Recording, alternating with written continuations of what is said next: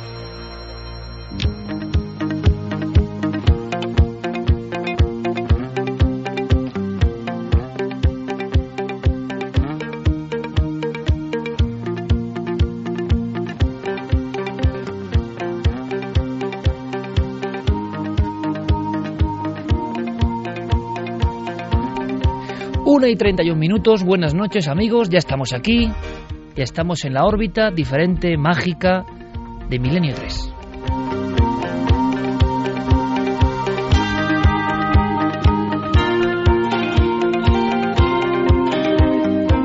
Por cierto que lo primero un agradecimiento porque recientísimamente eh, la propia dirección de la cadena SER nos comunicaba el enorme eco de este programa, especialmente en todo lo que significa el mundo digital, las redes sociales.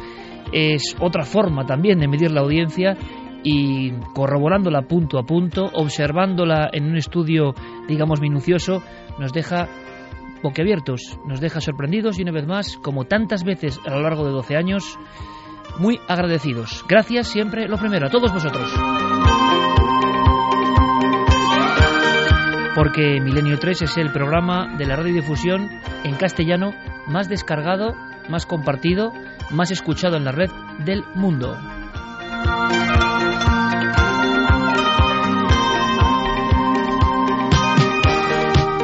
Y eso exige mucha responsabilidad, evidentemente. Y aquí estamos todo el equipo. ¿Y por qué suena de nuevo hacía tiempo, no con esta fuerza Mike Oldfield, esta especie de himno? Porque tenemos muchas cosas, no queremos perder un minuto, queremos que estéis todos.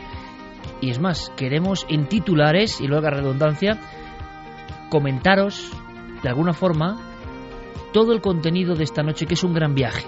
Es un viaje al pasado, es un viaje a la actualidad y es un viaje al futuro. Un triple destino que se conjunta en coordenada mágica esta noche, a partir de ahora mismo. Con Noel Calero en los mandos técnicos de este sonido tan especial, de este sonido tan diferente, con Fermín Agustín en la redacción, con Javier Pérez Campos, compañero, buenas noches. Buenas noches, Iker. Hoy vamos a viajar también al mundo del cine, hacía tiempo que no lo hacíamos, pero para revisitar un clásico.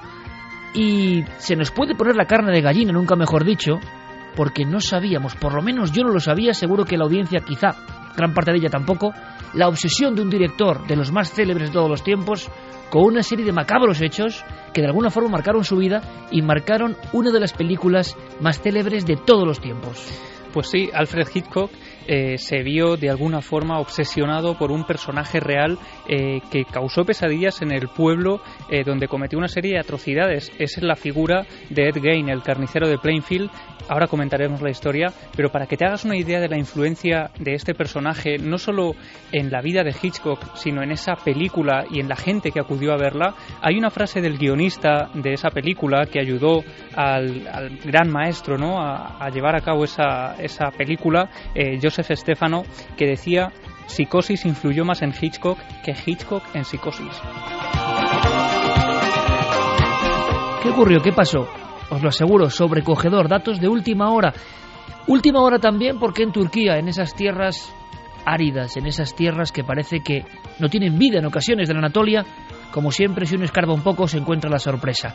Se habla de Pamukkale y la puerta del infierno. Evidentemente hemos puesto nuestro objetivo. ¿Qué son las puertas del infierno?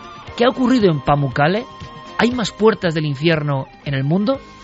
¿Y en España? Vamos a viajar, Carmen, buenas noches. Buenas madrugadas, Iker. Y yo creo que va a ser apasionante, tanto lo que ha pasado en este punto de Turquía, que bien conocemos, esta tierra bendita y para algunos maléfica en el aspecto de que había auténticas autopistas subterráneas hacia el Averno, pero con toda una serie de ritos y creo que el viaje, el viaje mágico por el mundo y por España, de verdad va a ser fascinante. Vamos a recorrer estas bocas del infierno, estas puertas al inframundo, porque parecían una mitología, pero hace muy pocas semanas se ha descubierto una de ellas. Solo te doy un dato. Todo el que se asoma muere.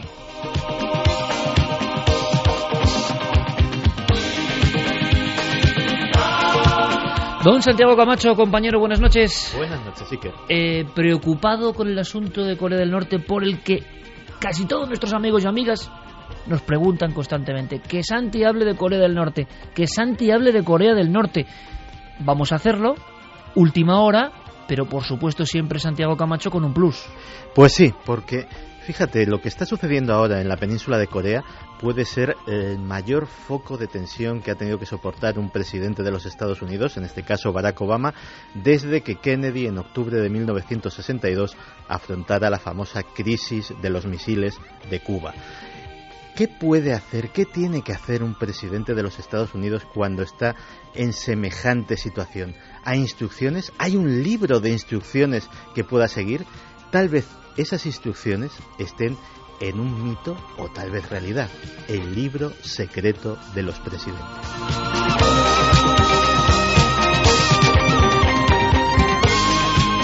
¿Cómo suena Mike Oldfield? Nuestra nave está ya surcando los espacios infinitos siderales de las ondas de radio, que precisamente más allá del tiempo, dentro de milenios, seguirán prolongando su magia por las estrellas. Estamos en comunicación, estáis ahí. Solo falta, evidentemente, abrir las puertas, no del infierno, sino las puertas digitales, que nos permiten observar vuestro latido. Guillermo León tiene todo preparado sus tentáculos llegan a tres direcciones concretas. Carmen. Pues claro que sí, que como siempre esas direcciones, las de las redes sociales, Twitter, Facebook y Google Plus, nos tienen que buscar Nave del Misterio y ahí ya están todos nuestros amigos comentando algunos de los temas que hemos avanzado. Y también nuestro correo electrónico, milenio3 con número, arroba cadenaser.com. Por cierto que una de las fotos más famosas de todos los tiempos seguro, cuando pasen siglos y se revise, por ejemplo, el momento de la renuncia del Papa, tendrá que ver con un relámpago, ¿os acordáis, no? Pues es importante el concepto relámpago, el día del relámpago, porque será una cosa que vamos a comentar esta noche. Es una obra, es un libro de JJ Benítez. Tenemos algo importante que deciros en torno al día del relámpago, pero para saberlo hay que estar atentos. Comenzamos el viaje a nivel compañero y lo hacemos con una secuencia de una película de Nicolas Cage. Y yo creo que no es casualidad, porque sabemos muy bien que Nicolas, con su empresa productora eh, Saturn, em, sabía muy bien que todo lo que tocaba tenía que ver de alguna forma con lo esotérico, lo místico, lo extraño. Su obsesión con nuestros temas es fabulosa. Y habló de ese concepto mítico real que ha soltado Santiago Camacho como primera bomba en la noche milenaria libro secreto de los presidentes de los Estados Unidos de Norteamérica. ¿El libro secreto del presidente? El libro secreto del presidente. Resulta que es una recopilación de documentos para presidentes, una especie de diario secreto solo al alcance de presidentes. No me refiero únicamente al asesinato de Kennedy para que lo sepáis. Los 18 minutos y medio que faltan de las cintas del Watergate. ¿Realmente llegó el Apolo a la Luna? ¿Llegó? ¿De verdad? Y la guinda del pastel. El área 51. Vamos, Riley, eso, eso es un mito. ¿Estás segura, Abigail? ¿Lo estás? Ese libro existe. ¿Por qué me lo cuenta aquí fuera? Porque dentro soy agente federal y aquí le hablo como amigo. Ven. ¿Sabe dónde se guarda ese libro? Solo lo sabe el presidente actual. El libro pasa de un presidente a otro y cada uno elige su propio escondrijo. Usted es del FBI, ¿no puede conseguirme? El único modo de ver ese libro es que le elijan presidente. Bueno, nunca se sabe.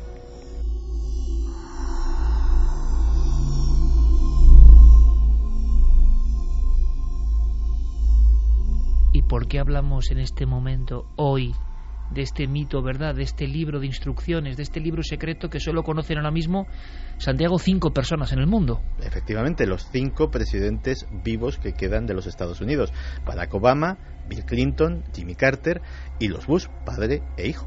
Y hablamos de esto, Santi, por una cosa muy sencilla. Porque la situación que se da esta semana no es cualquier situación. Si uno va a los titulares, bueno, en fin, más le vale casi pasar página hay expertos del mundo de la simbología, del mundo del ocultismo, del mundo de nuestros temas, del mundo de la geopolítica, que hablan de Tercera Guerra Mundial. Yo creo que se equivocan, estoy seguro de que se equivocan, pero eso se está comentando. Bien, ¿qué ocurre? Que hace unos días Santi dejaba varias trazas de investigación, comentó unas webs concretas para seguir, digamos, con información privilegiada lo que está pasando de verdad en Corea del Norte, esas amenazas, Hace unas nueve horas se hablaba de dos misiles de cabeza nuclear colocados sobre las lanzaderas en Corea del Norte. Esto no ha ocurrido nunca. Es una amenaza mundial que nunca ha ocurrido. Por eso nos ha parecido perfecto, espero que a vosotros también, sacarnos de la manga esta historia de ese libro donde el presidente tiene que saber cómo actuar si esto en estas mismas horas va un poco más allá. En un minuto, Santi, antes de hablar del libro, situación actual pues la situación, eh, dábamos unas eh, trazas, como muy bien has dicho en el programa anterior, para tranquilizar a la, gente y que hubiese mm, las posibilidades reales de que hubiese conflicto. Y lo cierto es que hemos conseguido casi lo contrario porque esos dos síntomas tranquilizadores han desaparecido de repente. ¿Puedo recordarlo? Por un lado, eh, ah, recomendábamos consultar la web, la página web de las fuerzas norteamericanas en Corea, usfk.mil era la página web página web que misteriosamente lleva caída varios días. Nadie sabe si porque la han retirado los propios norteamericanos para efectivamente evitar dar esa información, porque haya subido el nivel de alerta. Se han enterado de lo que has dicho, Milenio 3, Santi. O eh, porque hayan sufrido, que también es eh, muy propio de las tensiones entre Corea del Norte y, Estados Unidos, hayan sufrido algún tipo de ciberataque. Caramba, mucho ciberataque debía de ser cuando lleva días eh, absolutamente fuera de la web esa página. Ahora mismo está. Ahora mismo no está disponible y lleva así, eh, creo que desde el martes o miércoles. Y la otra era el complejo industrial de Kaesong, que eh, comparten eh, Corea del Norte y Corea del Sur. Los trabajadores eh, son coreanos del norte, está en territorio de Corea del Norte, y los técnicos y el personal directivo de las diferentes empresas son coreanos del sur.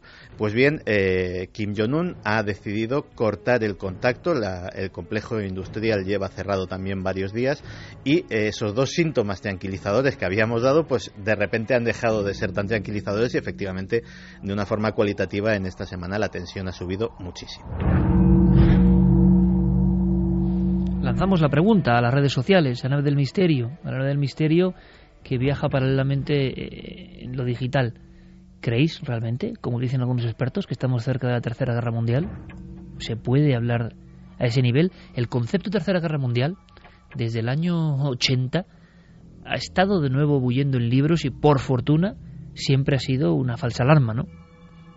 Pero ¿y ahora por qué hay tantas personas que creen que el conflicto, la deflagración nuclear está a punto. Bien, em, el presidente, en caso de que esto se, se agrave, se cuenta, se dice que tiene una forma de actuar. Y hay varios elementos curiosísimos. Antes de hablar del mítico libro, hay una cosa que no es tan mítica, que es tremenda, que es, tú lo has comentado en alguna ocasión, Santiago, que es un maletín que va esposado a la muñeca de un hombre y que tiene que estar a cierta distancia del presidente ahora mismo. Eso es el balón nuclear. El balón nuclear, que así como lo llaman los miembros del servicio secreto, es un maletín de 20 kilos que eh, lleva un portador, generalmente un militar, que, mm, bueno, pues no tiene que separarse nunca nunca de él y del presidente. Fíjate que tenemos un testimonio de primera mano. Un portador, es el corte 2, se lo decimos a nuestros compañeros de control, un portador del balón nuclear, una persona que ha estado al lado, en este caso, del presidente Reagan, se llama Pete Metzger. Eh, Pete Metzger eh, nos cuenta qué es y qué significa ser el portador del balón nuclear. Se ve en todas las imágenes. Es un maletín negro como el que llevan los médicos, que contenía, como yo decía, un bocadillo de atún y una revista Playboy. Lo que hay dentro es alto secreto, pero sirve para que el presidente, como comandante en jefe, se conecte con el Centro Nacional de Mando Militar y con los comandantes de las fuerzas que deban responder para iniciar una acción nuclear. O sea, lo primero, de mito poco. No, no, el balón nuclear, de hecho, efectivamente se puede ver en todas las fotografías del presidente de los Estados Unidos porque tiene que estar a su alcance a pocos metros en cualquier momento. Cuando hace footing, ha habido varios presidentes que han sido muy aficionados al jogging, muy aficionados a correr, el portador del balón, que tiene que tener eh, un porte físico bastante importante, tiene que correr con el maletín detrás del presidente para estar a su alcance, portando un maletín de 20 kilos que nadie sabe lo que contiene. Suponemos, lo que suponen los expertos es que lleva un complejo sistema de comunicaciones, un montón de carpetas de papel, no sé, eh, ciertos secretos no se confían a, los medios electrónicos, detallando los planes de actuación en diversos escenarios, desde una guerra termonuclear total, que significaría la destrucción del planeta, hasta el ataque eh, táctico y quirúrgico a objetivos muy específicos y un sistema de localización para qué? Para en caso de que se pierda, que esté siempre localizado. Eh, es difícil que se pierda porque eso podría haber sido en caso de accidente aéreo, de ataque en plan eh, de lo que sucedió en el 11S, etcétera, etcétera, porque el maletín va unido físicamente, las famosas esposas, al cuerpo del, eh, del portador, que siempre es un asesor, un militar de alto rango que Una lleva... persona muy vigilada, me imagino también a su vez, porque puede ser objeto de un atentado, de un intento de secuestro, ¿no? En cierto sentido, muchas veces eh, como objetivo es más precioso eh, vigilar el maletín que la vida del propio presidente, porque el maletín, el portador del maletín, eh, tiene todo el poder nuclear de los Estados Unidos al alcance de su mano. Fíjate si es importante que cuando hay un cambio de presidente, hay, una, hay un relevo en el mando presidencial, el día de la jura, que el presidente cesante está presente también, hay dos es el único momento en que existen dos copias de ese maletín una que está al lado del presidente saliente y otra que está justo al lado del presidente que va a jurar el cargo. Porque si sucede algo en cuestión de segundos o en cuestión de minutos, en el interín, si sucede mientras eh, todavía no ha jurado el presidente, se hace cargo automáticamente el presidente saliente y si sucede inmediatamente después del juramento, basta con el decir eh, lo juro para que eh, se active el segundo maletín nuclear, se desactive el primero y tenga ya todo el poder del, arma nuclear de la nación el presidente entrante. Llevamos 12 años aprendiendo cosas con Santiago Camacho y nos sigue sorprendiendo, ¿eh? Como el primer día. Hay, perdona Iker, que esto es, esto es interesantísimo. Hay una excepción, una excepción que también en el cine y en la literatura de suspense ha dado mucho juego. No todas las armas nucleares están al alcance del presidente con ese maletín. Hay una excepción que son los submarinos nucleares. Los capitanes de los submarinos nucleares pueden disparar a discreción. ¿Por qué? Porque muchas veces, debido a, los temas de su navegación submarina, de que muchas veces están debajo del casquete polar, a grandes profundidades, no se puede comunicar con ellos. Entonces, si reciben la orden de que ataquen o reciben noticias de que Estados Unidos está en peligro o está siendo atacado, ellos tienen capacidad discrecional sin contar con el presidente, porque puede que el presidente ya haya muerto, puede que las comunicaciones se hayan interrumpido, para activar el arsenal nuclear de su submarino. A Santiago le preguntaremos su opinión personal sobre el momento actual de conflicto, que no lo ha habido nunca desde la crisis de los misiles de 1962. Estamos, por fortuna digo, entretenidos con 25.000 cosas. No hay más que ver, por ejemplo, que eh, la noticia más seguida de los medios de ayer por encima de la inclusión en lanzadera con cabeza nuclear, ojo, de un país que ha amenazado a Estados Unidos, lo que eso puede eh, motivar en el ajedrez mundial, pues era la segunda más leída, porque la huida de Belén Esteban del programa Sálvame era más leída todavía. O sea, estamos todavía en un mundo donde. Es un bombazo. Sí, también, también. Quiere decir esto que todavía estamos en un mundo que, con tanta sobredosis de información y de frivolidad en ocasiones, no se da cuenta de lo que está pasando de verdad. Y lo que está pasando de verdad tiene mucho misterio. Por eso necesitamos, de forma especial, vuestras opiniones, vuestras sentencias en ocasiones, vuestras reflexiones también filosóficas a través de la red. Y le preguntaremos al final del dossier a Santiago Camacho su opinión sobre lo que está ocurriendo ahora mismo. Pero claro, con lo que ha contado ya entendemos una cosa, una foto instantánea en la cabeza, una Polaroid. Toda esa tensión de la Guerra Fría que nos decían que se había alejado ya del mundo, no es así. El maletín es seguido. Me imagino a Obama durmiendo o a Obama en el aseo. ¿Y dónde está el hombre con el maletín? en la puerta. En la puerta. En la puerta. Fíjate, eh, cuando está en el despacho oval, el hombre del maletín está en la puerta del despacho oval, pero los agentes del servicio secreto, incluso en las reuniones más privadas, reuniones con jefes de Estado extranjeros, con su propio gabinete, cosas que no debe de saber ni el propio servicio secreto, los agentes del servicio secreto en la puerta del despacho oval tienen una mirilla, mirilla a la que se asoman cada X segundos para ver que todo va bien y el presidente no corre peligro.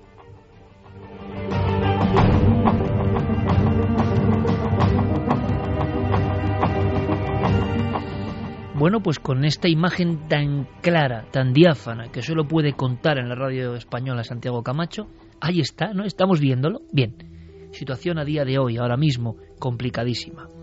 Pero hemos sabido esta misma noche que al margen de ese maletín, que de alguna forma ya es como el teléfono rojo, ¿no? Teléfono rojo vía directa a Moscú. Mm, la Guerra Fría de los 60 era con un teléfono de esos antiguos.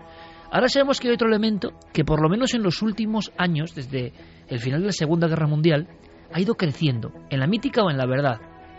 Ese libro de instrucciones, junto al maletín que se pasan como un legado los presidentes de la nación más poderosa de la Tierra, hay un libro, un libro o qué exactamente? Porque Santiago ha dicho una cosa interesantísima, y es que ante la amenaza de una posible mm, guerra que o incluso catástrofe de ámbito solar o cósmico que afectase especialmente a los equipos informáticos donde está toda nuestra vida, se ha hablado de, y es un bonito tema, o terrible tema, apocalipsis digital, todas nuestras fotos, toda nuestra vida, todos nuestros archivos, todas nuestras cuentas, todo borrado, por ejemplo, por una gran deflagración de corona eh, solar, una lluvia de fuego del sol de máxima intensidad podría hacerlo. Entonces resulta que en pleno siglo XXI los grandes secretos, los grandes misterios vuelven a estar en papel, en carpeta. Tienen otras debilidades y peligros, pero digamos que evitan ese ataque un poco invisible contra el código digital. Entonces, ¿cómo es el libro? ¿Será un libro realmente? ¿Un libro donde el presidente escribe algo? ¿Donde está todo escrito? ¿Donde hay misterios? ¿Es un sobre? ¿Es un dossier? ¿Es un CD? ¿Es un pendrive? ¿Está en alguna nube secreta y paralela, Santiago? Pues se cuenta, eh, y los que vieron aquella escena eh, juran que es así, que eh, cuando Barack Obama llegó a la Casa Blanca por primera vez el 20 de enero de 2009 y entró para tomar posesión de ese mítico despacho oval, en el escritorio del despacho oval había solamente un sobre abultado de color ¿Sobre? un sobre con un POSIT, un POSIT normal de los que tenemos eh, todos en las oficinas, que eh, había escrito George Bush a mano con un rotulador un número, 44, haciendo referencia a que el destinatario era el 44 presidente de los Estados Unidos. Nadie sabe qué contenía el sobre. Nadie sabe si era un libro físicamente, nadie sabe si como probablemente sea, es un conjunto, una recopilación de documentos que solamente el presidente y su jefe de gabinete seleccionan para que eh, el presidente de los Estados Unidos sepa lo que solo él puede saber y automáticamente después el presidente eh, recibe al posiblemente personaje más importante eh, en cuanto a ponerle al día de cosas después de él, que es el director de la CIA. Tenemos el testimonio de Michael Hayden, que fue el director de la CIA que dio cuentas a Obama de qué era lo que necesitaba saber. Y es un testimonio increíble, es el corte número uno. Yo creo que hay motivo para alarmarse por una razón muy simple. Empecé diciéndole al señor presidente electo que todas habían sido autorizadas personalmente por los presidentes, pero no por el presidente en persona son autorizadas por la oficina del presidente. Así que, señor presidente electo, a menos que nos ordene que detengamos alguna, la misma tarde en que jure el cargo seguiremos haciéndolas. Ese paso se denomina llamada de atención, cuando le informas. Y después las fuimos revisando. Llamada de atención. Y ese es precisamente el momento en el que el presidente se entera que cosas, de cosas que ni él mismo, siendo candidato, siendo un gran político de su país, ni como ciudadano sabía, ni siquiera sabía que desconocía, que es un concepto muy interesante. Porque nosotros a lo mejor sabemos que desconocemos lo que hay en el Área 51, sabemos que desconocemos si los norteamericanos han tenido o no contacto con los extraterrestres, sabemos que desconocemos muchas cosas, pero hay cosas que ni siquiera sabemos que desconocemos. Y el presidente de los Estados Unidos se entera ese día de algunas de ellas. Hablamos, por tanto, de asuntos tan importantes como los eternos misterios, que yo creo que por sabidos y por repetidos, quizá esta noche os interesen menos, Área 51, Roswell, eh, recuperación de tecnología de origen desconocido, nuevas tecnologías eh, que podrían acabar con algunas instauradas en la Tierra desde hace mucho tiempo, pero, y siendo muy interesante evidentemente, hay otras cosas increíbles, agencias paralelas, pactos o relaciones con sociedades secretas, bueno, vamos descifrando el libro secreto. ¿El libro o el sobre o los expedientes secretos? Fíjate hasta qué punto un presidente de los Estados Unidos se puede llevar sorpresas ese día que Harry Truman, cuando tomó a la muerte de su antecesor eh, el puesto en plena Segunda Guerra Mundial, el día que se hizo presidente de los Estados Unidos se enteró de que existía la bomba atómica. Él no lo sabía. Él, siendo el vicepresidente, desconocía ese secreto, ese arma secreta que el ejército ponía en ese momento a su disposición. O sea que el presidente cuando de alguna forma toma el cargo, no ese cargo público que vemos en esa ceremonia bastante austera, por otro lado, muy a la americana, muy normal, sino cuando llega a leerlo, imaginamos en el despacho o a las olas, el contenido de ese libro sobre, es cuando él mismo, imagino, con los ojos como platos, se da cuenta de cosas que son inconcebibles y que solo se transmiten entre ellos. Por lo tanto, grandes cartas del mundo nuestro del misterio también pueden estar ahí escondidas. Por supuesto. Y algunos secretos de un edificio emblemático.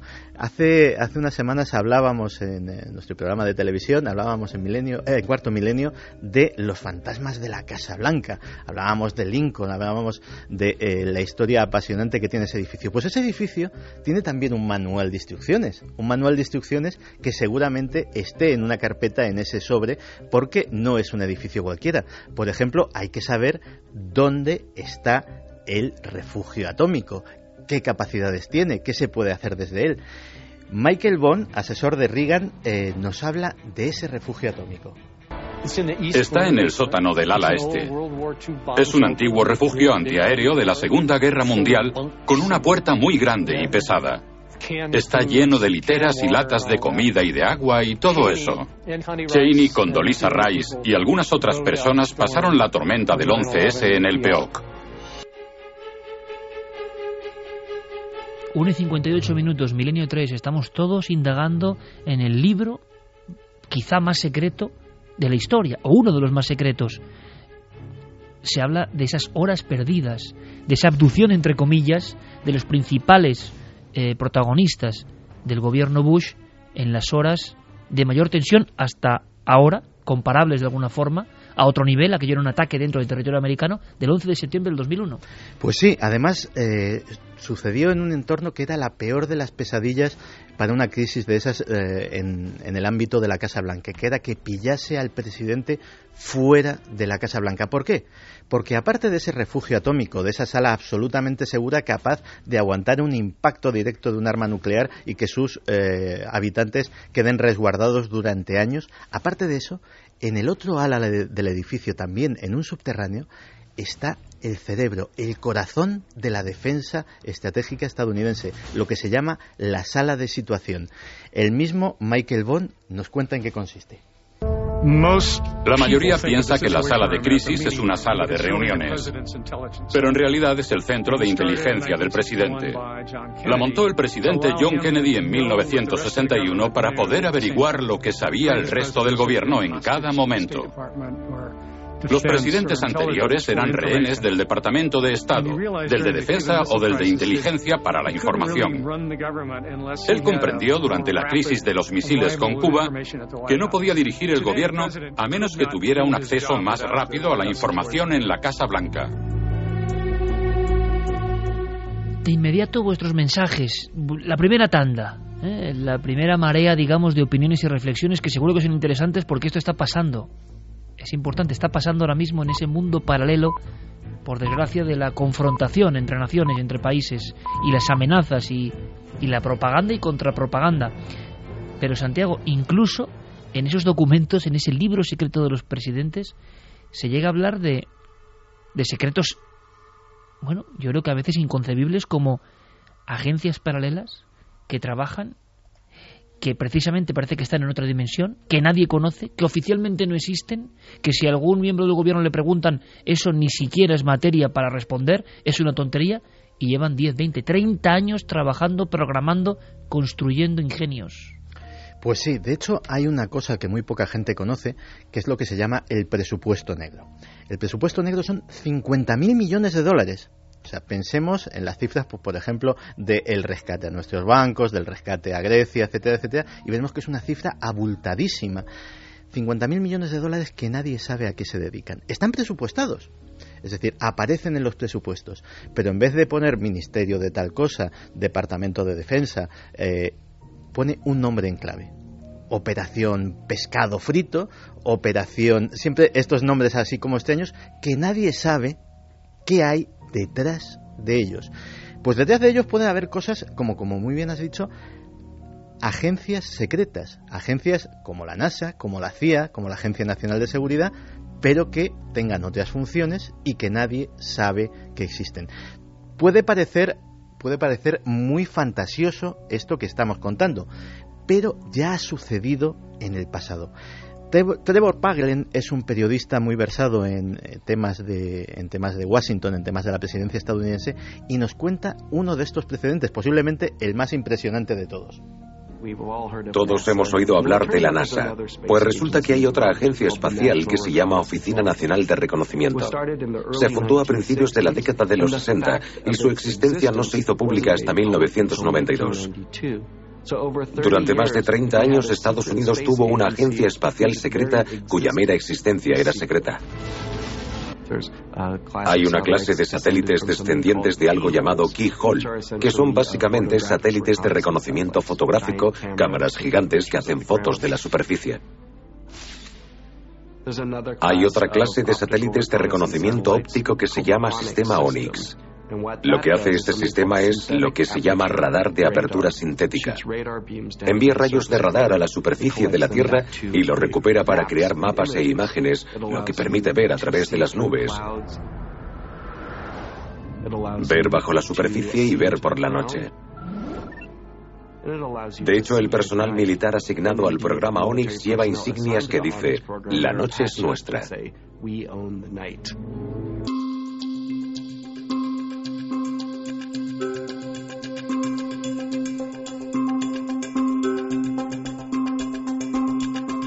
La noche es nuestra, ese es el lema. Hay otro epígrafe o otro titular dentro de esos dosieres, carpetas o libro que es como para pronunciar con mucha reverencia, incluso con cierto temor casi sagrado. Plan del juicio final. Claro, porque en ese libro secreto de los presidentes también hay que ponerse en lo peor. ¿Qué pasa cuando todo falla? ¿Qué pasa cuando no solamente nos hemos metido en una guerra nuclear, sino que la hemos perdido? ¿Qué pasa cuando el presidente ya no existe? ¿Quién controla el país? Pues hay una cosa. Se contempla eso también. Sí, sí, se contempla y de hecho existe bajo ese epígrafe, el plan del juicio final. Nos lo cuenta un historiador norteamericano, Alan Lightman. El Ejecutivo ha desarrollado planes para la posibilidad de un día del juicio final que no se fundamentan en la Constitución. Son planes para que el gobierno y el país sigan funcionando bajo la ley marcial. Son extraconstitucionales porque en la Constitución y las leyes de Estados Unidos no se dice nada que determine qué podría pasar en ese supuesto del día del juicio final. Imagino que oficialmente, Santiago, muchas personas dirán que esto es inconcebible, que esto no existe, que estos son mitos, como los mismos mitos Are 51, Roswell, muerte de JFK, verdadero motivo, sociedades secretas detrás de la muerte de Lincoln, masonería en el poder, todo eso igual está dentro del libro, ¿no? Pero se seguirá acusando de cara afuera de que es, esto es inconcebible, una tontería, una fiebre, ¿no? Por los misterios que no tienen sentido. Bueno, pues curiosamente, todo lo que hemos eh, estado tratando hasta ahora, esta noche, son cosas que existen, comprobadas, certificadas, eh, reconocidas por el propio gobierno estadounidense. Es la parte que, digamos, sabemos que no sabemos que eh, está ahí dentro de ese libro secreto de los presidentes. El grueso está la parte que tanto el próximo candidato como nosotros no conocemos. Él, afortunadamente, lo conocerá el día que tome posesión y no sabemos lo que se encontrará. No sabemos si se encontrará con visitantes de otro planeta, no sabemos si cuando abra la carpeta que ponga Kennedy eh, se llevará una sorpresa o se confirmará la versión oficial, no sabemos si habrá una cinta magnetofónica, una cinta de cassette con los 18 minutos perdidos de las conversaciones de Nixon en el caso Watergate, 18 minutos de un hombre que lo grababa absolutamente todo y que misteriosamente desaparecieron camino a los juzgados. ¿Desaparecieron como como las cintas originales de la llegada del hombre a la luna?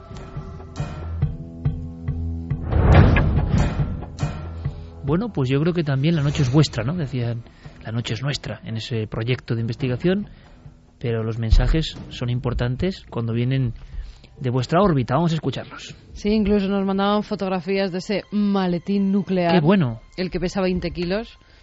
Queda bastante miedito, ¿eh? Sí, sí. Está un poco viejo, ya lo podían cambiar. En fin, vamos con vuestros mensajes. Marco Antonio Alvarado dice todo una bomba, pero no nuclear, sino una bomba de humo. Imaginaos que se estará moviendo en la sombra mientras nos tienen entretenidos y preocupados con un presidente coreano montado en una cabeza nuclear apuntando a la Casa Blanca. O sea, bomba de humo, todo lo que está pasando ahora mismo con Corea. Ahora le preguntaremos. Una imagen de cómic para que no veamos lo que de verdad están moviendo en la sombra. Un saludo milenarios y tranquilos. No les interesa apretar ningún botón.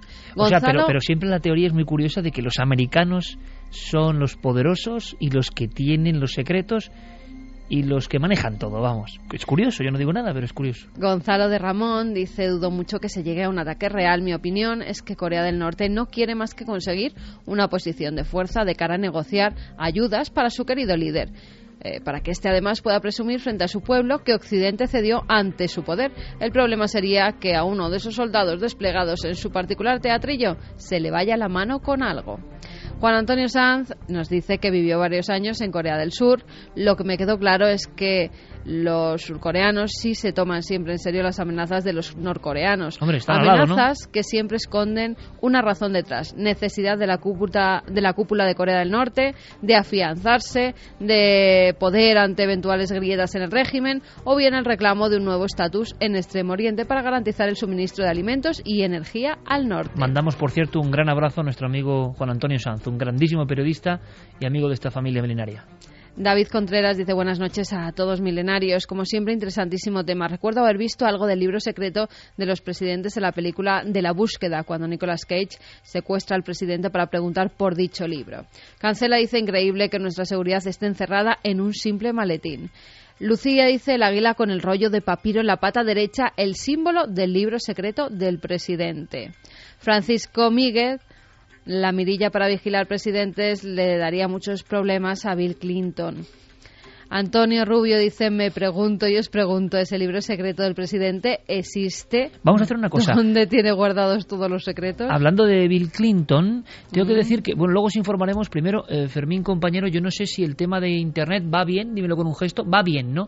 Bien, digo esto porque, y no es cuestión de conspiración ni que estemos sometidos a una especie de, de guerra eh, en lo digital, pero como os decía antes, al mismo tiempo que nos llegaban datos alucinantes ¿no? De, del impacto en el mundo de Milenio 3 a través de la cadena SER, de ikerjiménez.com y de los muchísimos lugares donde ya se emite el programa, evidentemente, en este fenómeno que es Internet.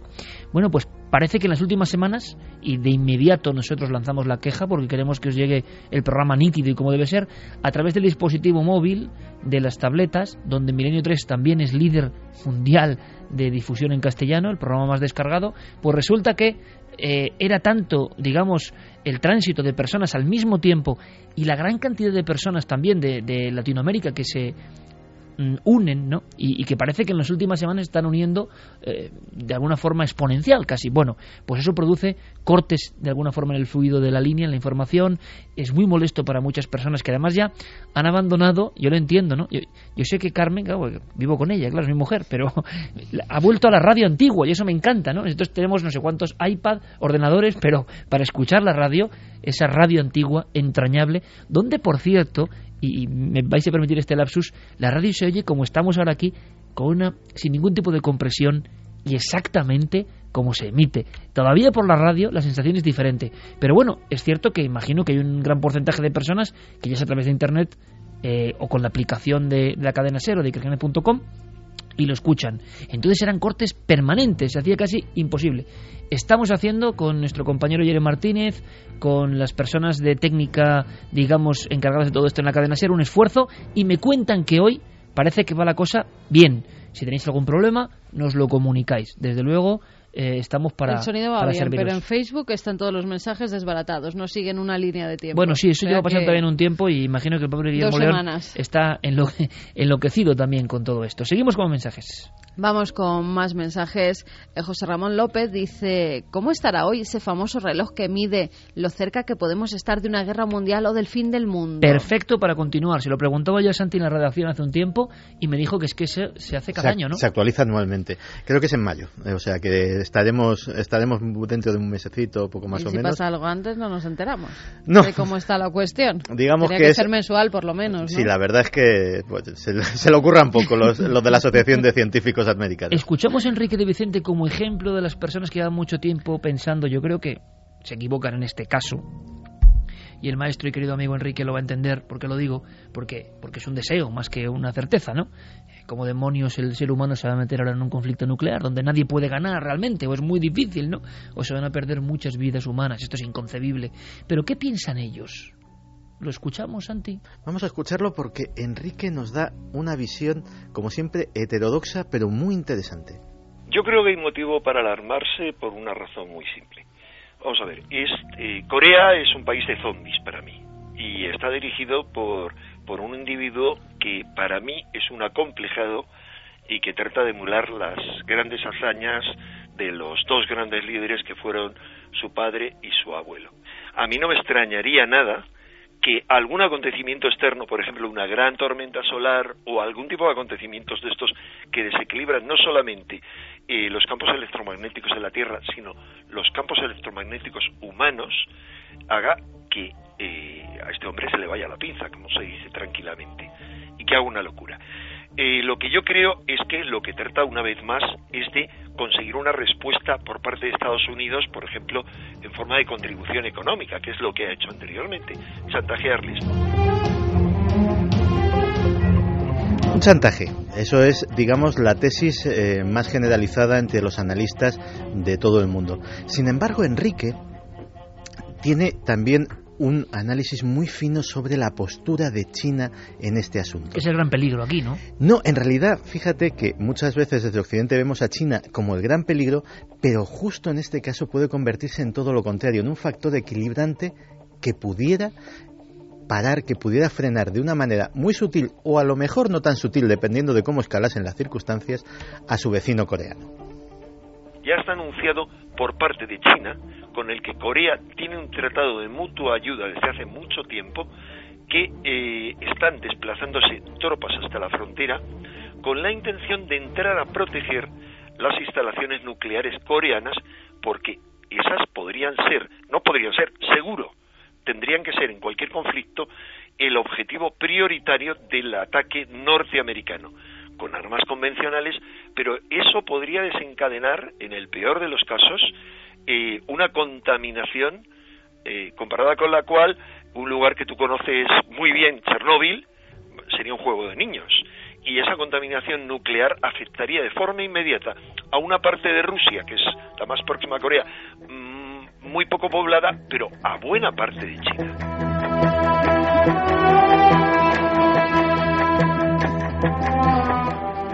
Tropas chinas, no norteamericanas, invadiendo primero pacíficamente para proteger esas instalaciones nucleares Corea del Norte y luego, quién sabe, si incluso deponiendo a un régimen que empieza a ser peligroso hasta para sus propios aliados. Es una posibilidad.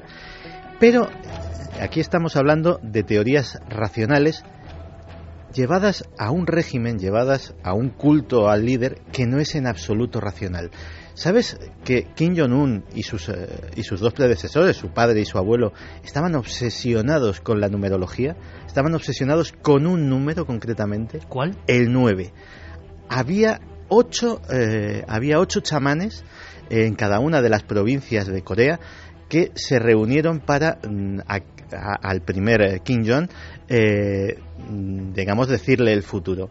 Y una de ellas, la más importante, la de la región de Pyongyang, le dijo, tu destino y el de los que te sigan estará ligado al número 9.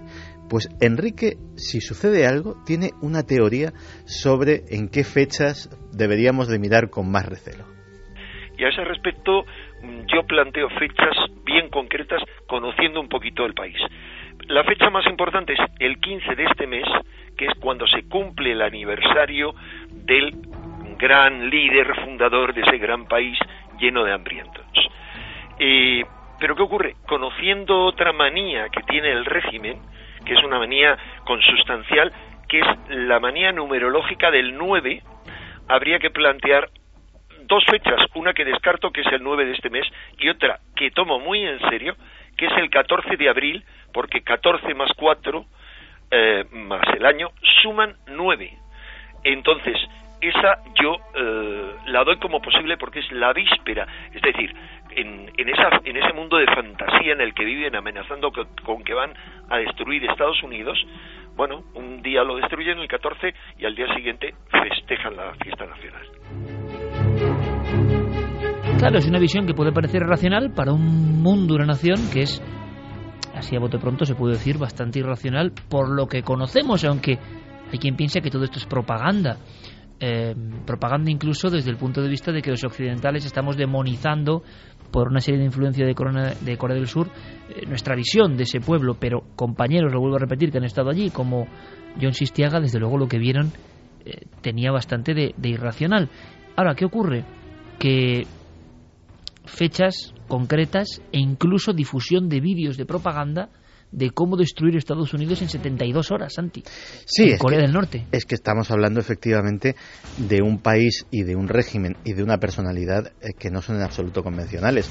Eh, los vídeos de propaganda eh, que se han difundido hoy en la televisión norcoreana eran absolutamente eh, increíbles. De hecho, se pintaba a la población norteamericana empobrecida, eh, tomando sopas de caridad. Así está en Estados Unidos, no como nosotros, que vivimos bien. Eh, y un ataque, un ataque automático que en 72 horas destrozando Corea del Sur, tomando a todos los rehenes norteamericanos que hubiera en el país y con eso negociando con los Estados Unidos, se podría conseguir la victoria.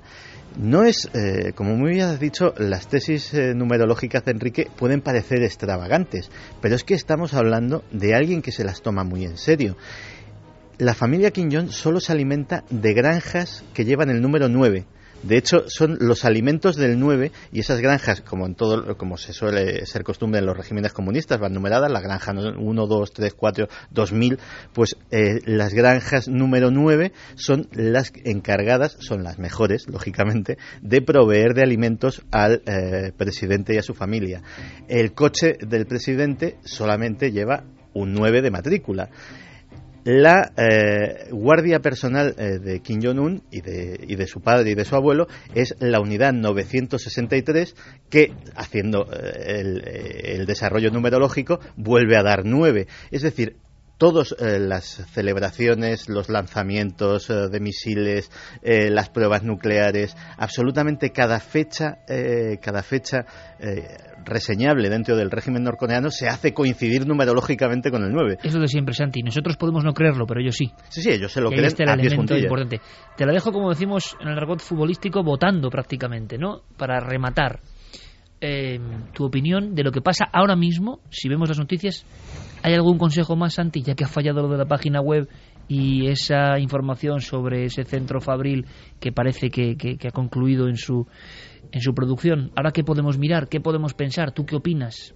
Pues yo honradamente eh, estoy precisamente con Enrique de que justo en esta crisis eh, el gobierno chino, el ejército chino, el pueblo chino que, bueno, son comunistas, los hemos visto con cierto recelo por ser de una, de una cultura diferente, en este caso yo creo que son nuestros amigos, porque es una guerra que no conviene absolutamente a nadie, ni a ninguno de los implicados, aunque uno de ellos parece que sí cree que le conviene, ni tampoco a sus aliados. Y es precisamente en esos aliados y en uno tan poderoso como China en el que tenemos que centrar las esperanzas de que haya una mediación o una intervención. Pues Santi, nos quitamos el sombrero, sinceramente, gracias por la lección, compañero, y sobre todo, ojalá, ojalá que tengas toda la razón del mundo.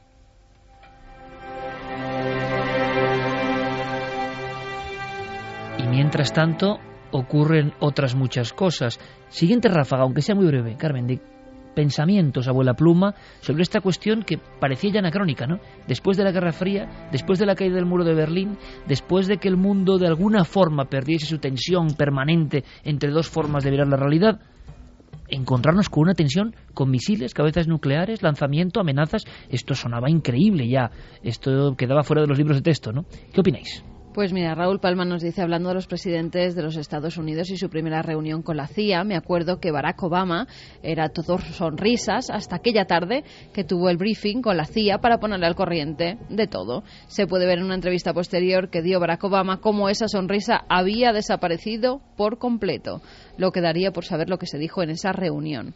Jeremías dice la Tercera Guerra Mundial será por el agua o el coltán. Eliberto, como en el libro del Club, del Club Bilderberg, hay personas que manejan nuestras vidas como si fuera un juego. Jorge Berrocal son fanáticos acólitos desinformados de una cúpula de poder con delirios de grandeza. Corea del Norte es impredecible para todos. Sí, pero ojo, el Club Bilderberg y muchísimo antes del Club Bilderberg, o sea, desde el principio de la historia, los dirigentes han jugado con la humanidad y con las guerras. Ellos no iban a batallar, ¿eh? Mandaban a los jóvenes a matarse por banderas de no sé qué. Y eso ha ocurrido siempre, ¿no? No ahora. Sombra Norceste dice, y yo me pregunto, ¿los presidentes que dejan el cargo no corren peligro de que filtren esa información de alguna forma? Interesante pregunta, Santi. Pues en el caso de los presidentes de los Estados Unidos es que el hecho de ser presidente eh, ya te marca de por vida. Tienes escolta del servicio secreto para siempre. O sea, eh, hay esos señores que te miran por la mirilla, van a estar mirándote por la mirilla el resto de tus días. No puedes renunciar a ella. Eh, vas a estar. Madre mía, toda la vida eh, vigilados, perseguidos. Pero un compromiso de vida. Pero el equipo de el equipo de guardaespaldas del servicio secreto de un expresidente de los Estados Unidos puede ser de 20 o 30 personas, o sea, de 20 o 30 trajeados de negro, como suelen ser los Pero se le puede ir la boca a un expresidente en una rueda de prensa o en unas declaraciones. es es, eh, no es imposible, o sea, desde luego no es en absoluto imposible, pero tienen que darse unas circunstancias muy extrañas. Posiblemente el único, el único peligro grande que ha habido últimamente fue el, caso desgraciado de Ronald Reagan, sobre todo que eh, tuvo, tuvo una enfermedad de Alzheimer. Afortunadamente, para los secretos que guardase, fue eh, apartado por completo de la vida pública a partir, de, a partir del diagnóstico. Y es curioso porque hablábamos de esos cinco personas cuando Barack Obama no, miento. Lo hizo a iniciativa de George Bush hijo. George Bush hijo cuando iba a cederle el mando a, a Barack Obama, el día antes celebró una cena, una reunión en la cual esas cinco personas estaban invitadas y solo ellas. Solo los cinco presidentes de los Estados Unidos. Era la primera vez que se hacía los cuatro salientes y el que iba a entrar al día siguiente se reunieron. Era como si esos cuatro le fueran a decir lo que le esperaba, le fueran a avisar, le fueran a dar el testigo de ese libro secreto.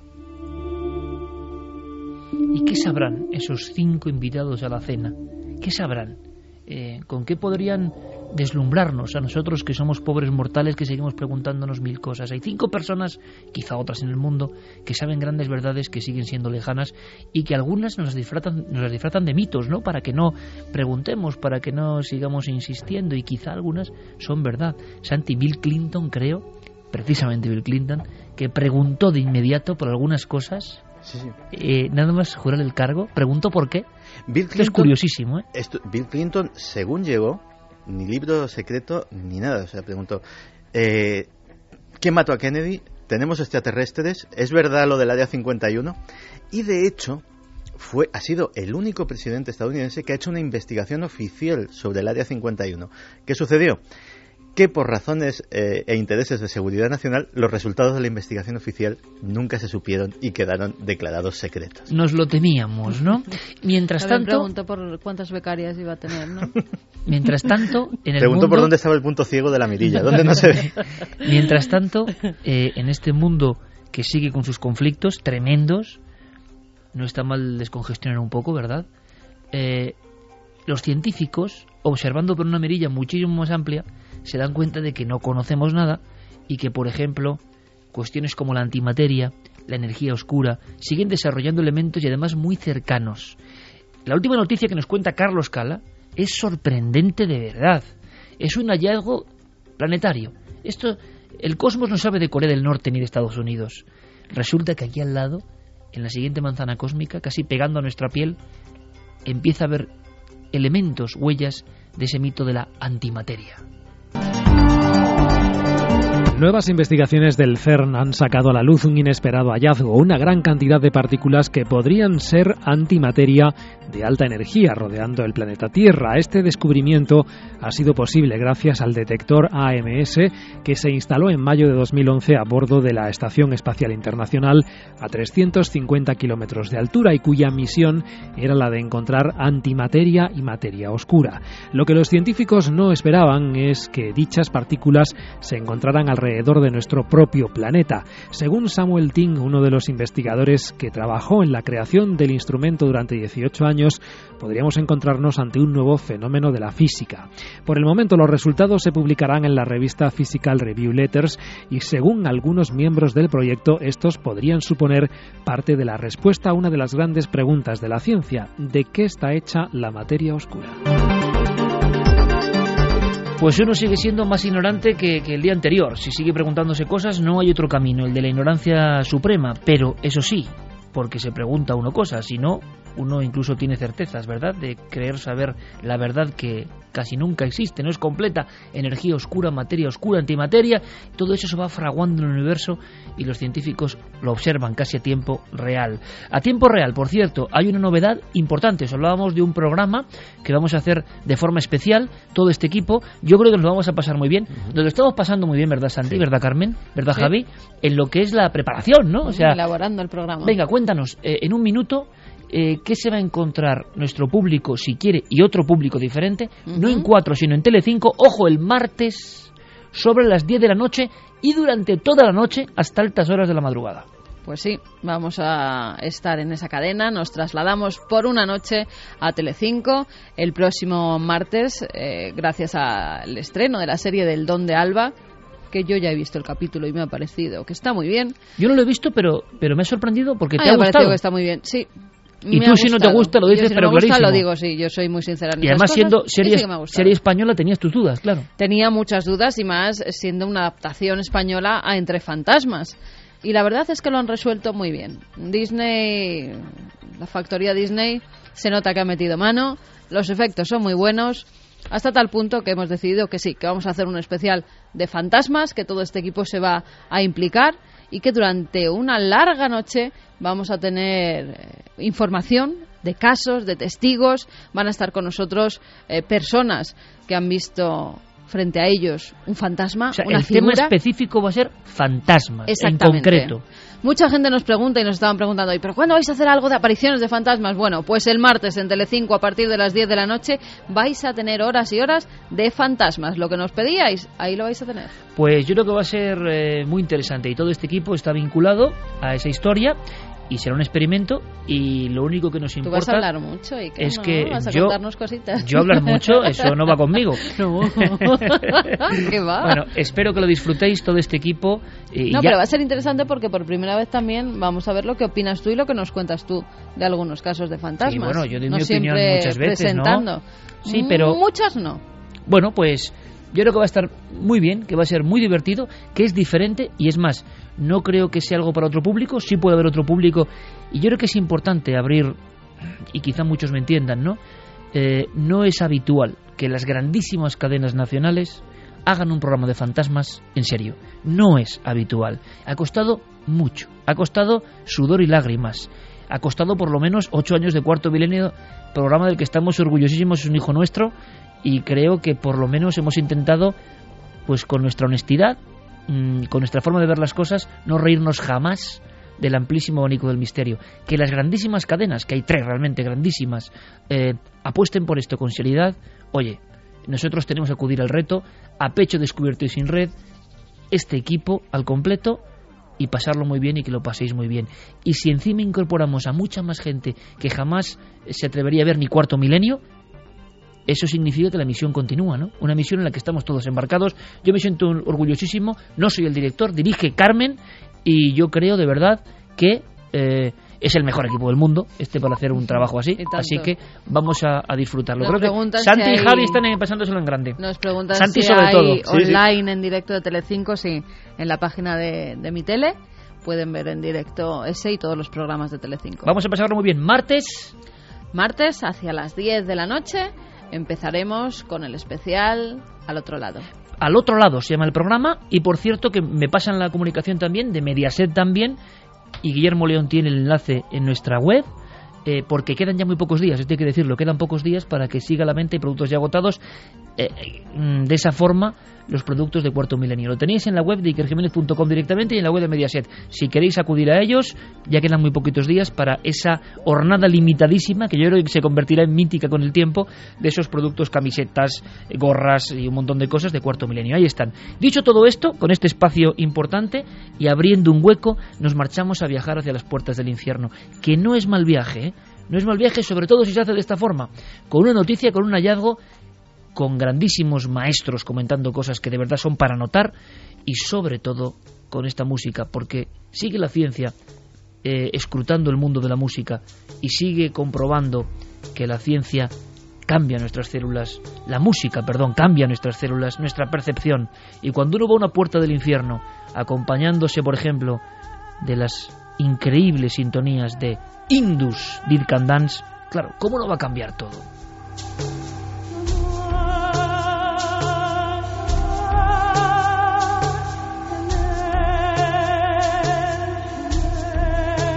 Lo que estáis escuchando es Lisa Gerrard generando una serie de mitos, sonidos y ritos perdidos en la arena del tiempo, que ya son inconcebibles, pero sabéis, algo de nosotros se reconoce. Si vosotros sentís cierto estremecimiento y no sabéis por qué, da igual que os guste, que no os guste, que este idioma, que es idioma universal y perdido, se entienda o no.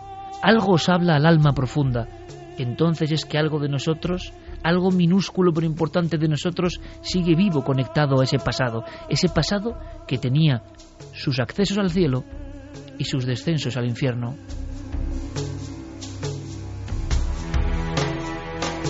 Por cierto, antes de contaros y de Carmen nos dé los datos de la última noticia, esta misma semana se hablaba de descenso, puerta del infierno, puerta de Hades, Plutonía, reino de Pluto o Plutón. Dios olvidado, en Turquía, ni más ni menos. Pero yo creo que hacer una guía, tener para este viaje una mochila interesante. Y veréis, yo sé que a muchos les sorprende, porque a muchos les sorprende no solo mi amistad, sino mi consideración de auténtico maestro de Fernando Sánchez Dragó. Porque otra cosa es las butads, las cosas un poco lanzadas que yo no me las creo, y ese tipo de cosas. Yo hablo del maestro, del maestro que hizo Gargoris y Avidis, el libro básico que yo le vuelvo a recomendar si queréis entender lo que es la España mágica, la patria mágica inmortal, lo que somos, lo que fuimos y lo que ya casi no se entiende. No se puede mirar uno al espejo sin saber lo que fue. Eso hizo Sánchez Dragó en el 78. Durante cinco años, 73 y 78, recorrió España como ningún otro sabio. Y bien, de acuerdo, todo el mundo me dirá o gran parte, no, es que no sé qué, parece mentira, Sánchez maestro. Para mí es un maestro por su obra, por su obra. Y hemos conseguido, ojalá un día podamos ir a visitar los lugares de Gárgoles y Avidis, saber algo más de puertas del infierno y plutonías en el mundo y en España. Pero como digo, el mundo en aquella época, en la época del hallazgo que nos va a contar Carmen, no es el mundo de ahora. El mundo de entonces tenía unos mapas, mapas concretos, que se transmitían, como decía Santi, como el libro de los presidentes, solo entre iniciados el iniciado o iniciando podía ser un héroe que para conocerse a sí mismo tenía que descender a veces al infierno. Qué hombres aquellos, qué mujeres aquellas que se interrogaban a sí mismos en catacumbas, con músicas como esta, en noches como esta.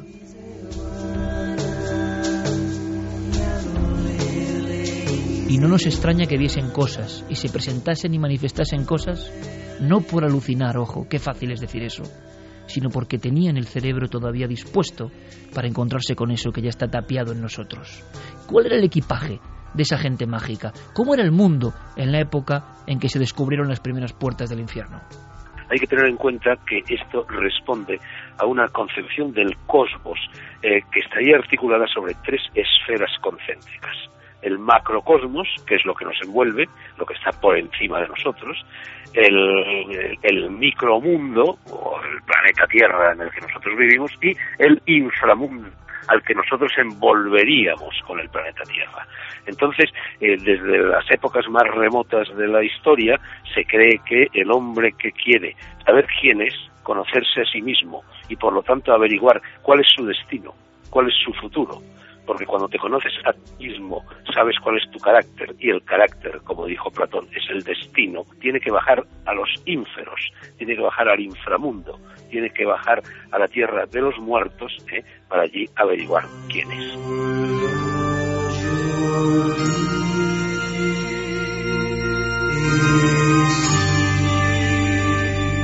A mí se me pone la carne de gallina porque me imagino al iniciado al que quería saber algo más, al que quería distinguirse de la plebe, al que quería tener el conocimiento en una cueva o en un cráter o en un lugar con el que va a contar Carmen, acercándose al final de unos gases tóxicos, y allí aparecía la sibila o el enviado, y la sibila cantaba con voz y le transmitía el secreto a través de lamentos como este.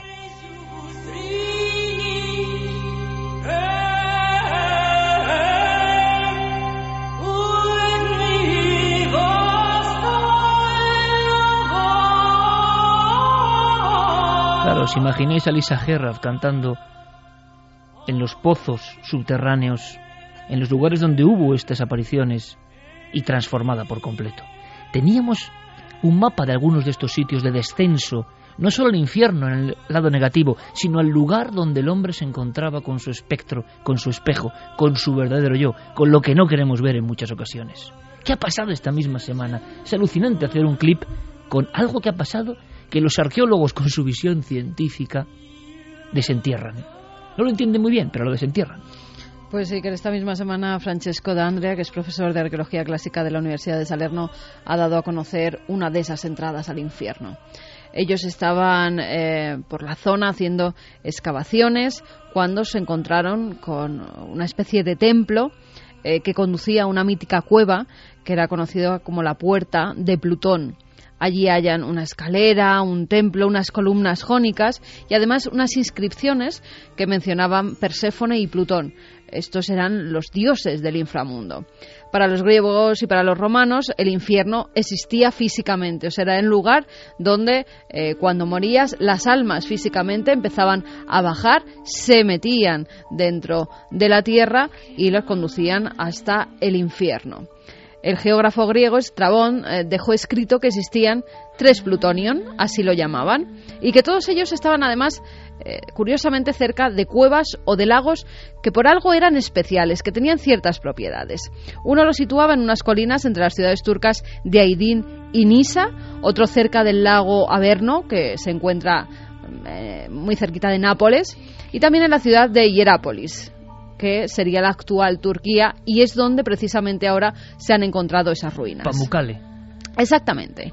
A esta última eh, le dedica un profundo estudio porque acude hasta ella, él visita físicamente esta entrada al inframundo, incluso eh, dice que es un lugar lleno de misticismo, lo deja por escrito, pero que también hay mucha maldad, porque según escribe, y te relato sus palabras, ese espacio está lleno de un vapor denso y brumoso, por lo que apenas se puede ver el suelo. Cualquier animal que pasa a su interior encuentra una muerte instantánea.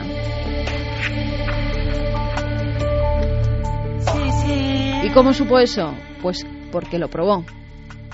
Cogió varios pajarillos, varios gorriones y los introducía en la cueva. Inmediatamente caían desplomados muertos. Ya tenía la constancia verdaderamente allí estaban los dioses malos, estaba el infierno. Además, eh, históricamente ya estos arqueólogos em, sabían que eh, se hacían ciertos tipos de rituales en la zona. Han encontrado una gran piscina. En esa piscina, al parecer, los sacerdotes, los que, pues en cierta forma, llevaban los rituales en la zona, descansaban allí durante muchas noches para intentar contactar con los espíritus. Además, eh, tenían ensoñaciones. En esas ensoñaciones, pues preguntaban cosas.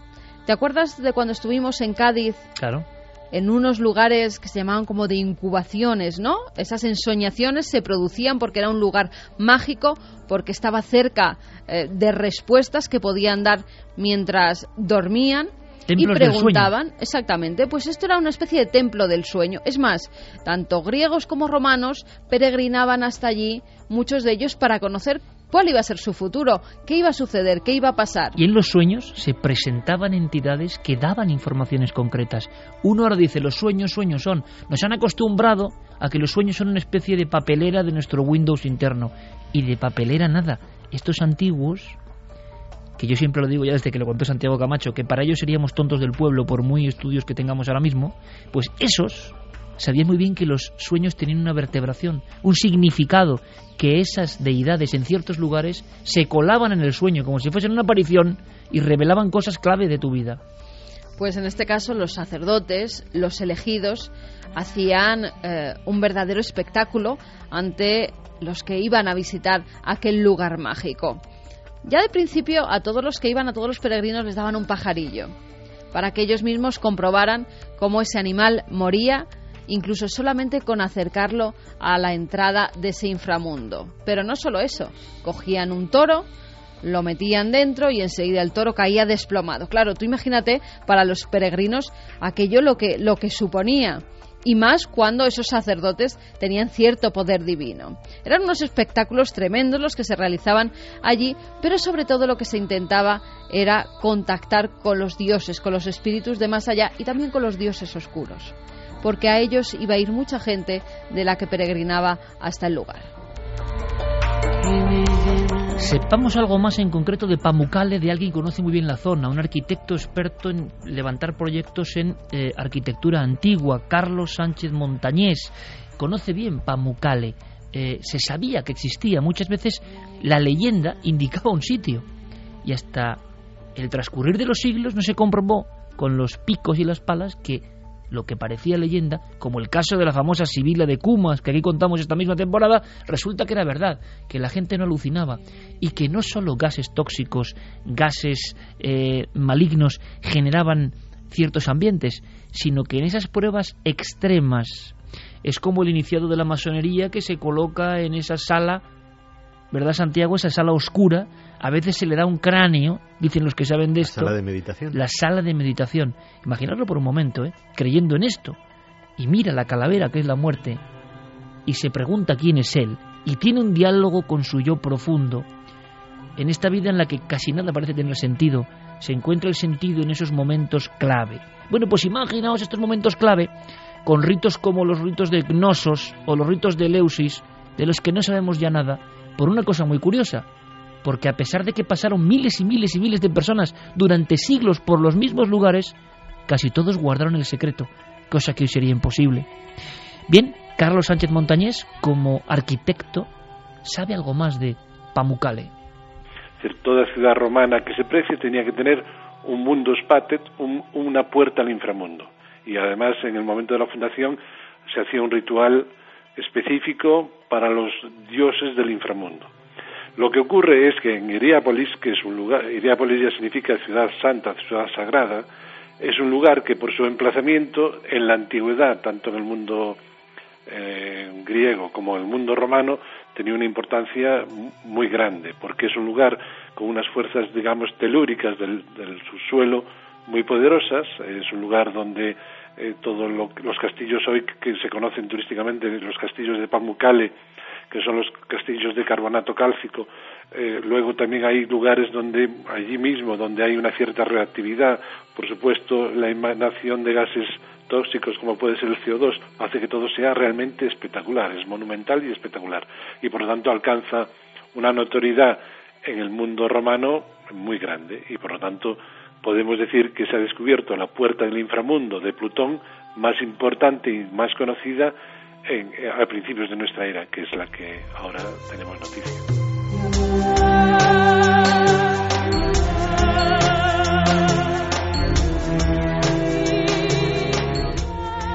La puerta del infierno esta misma semana, pero no es única, como puertas del cielo también hay muchas, ¿no? Lugares donde el hombre trasciende, donde la naturaleza salía con nosotros con su fuerza telúrica para generar en nuestra alma o cerebro otras cosas incomprensibles, pero que antes tenían sentido. Sentido como el de cargar en nuestra mochila nuevos mapas y nuevas rutas. Ya hablamos aquí de esa sibila de Cumas y del lago Averno, muy cerca de allí. Eh, el lago Averno, el lago del infierno, ¿qué pasaba allí? Bueno, pues nos vamos con Fernando Sánchez Dragó. El lago del Averno está situado en la Campania, cerca de Cumas, en Nápoles, eh, cerca también del Vesubio. Hay que tener en cuenta que muchas plutonías guardan relación con cráteres. En Averno sería el lago, en algunos casos, según algunos historiadores y geógrafos, una especie de golfo eh, que ocuparía eh, la boca de un antiguo cráter. La palabra Averno eh, viene del griego, significa a hornos. Hornos son, son, pájaros, la ornitología, ¿no? Entonces era un lugar sin pájaros, ¿no? Eh, eh, porque los pájaros huían de esta boca de acceso al infierno.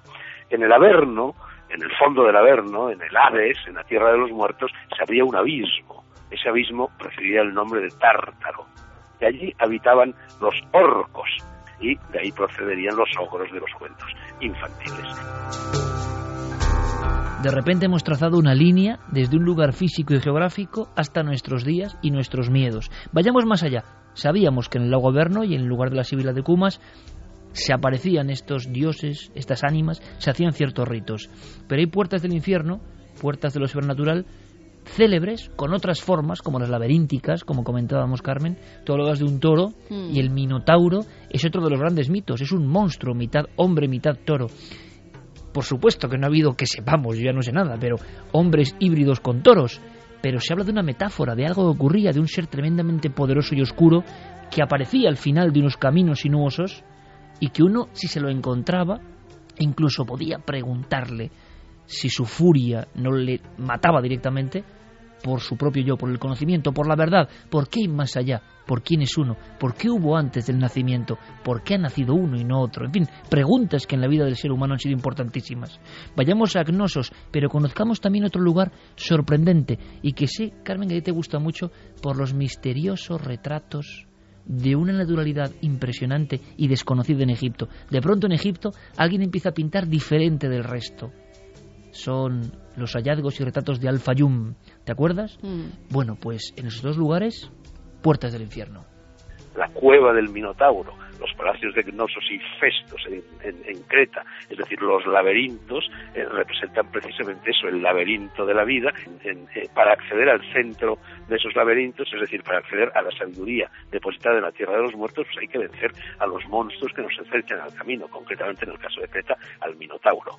En Egipto hay eh, un, laberinto, el primer laberinto que tenemos noticias, que está en lo que los latinos llamaban el lago Moeris, eh, que está situado pues, a 80 o 90 kilómetros del Cairo, prácticamente en fin, a una hora, hora y media de coche, y allí está el laberinto que en, en árabe, en el antiguo Egipto, se llamaba eh, el Fayum, y allí es donde las almas, después de la muerte, de los portadores corpóreos de esas almas aguardaban el juicio de Osiris que con su balanza, colocando en un platillo de la balanza las buenas acciones cometidas y las malas acciones cometidas, decidiría el destino ultraterreno, el destino de ultratumba de esas almas.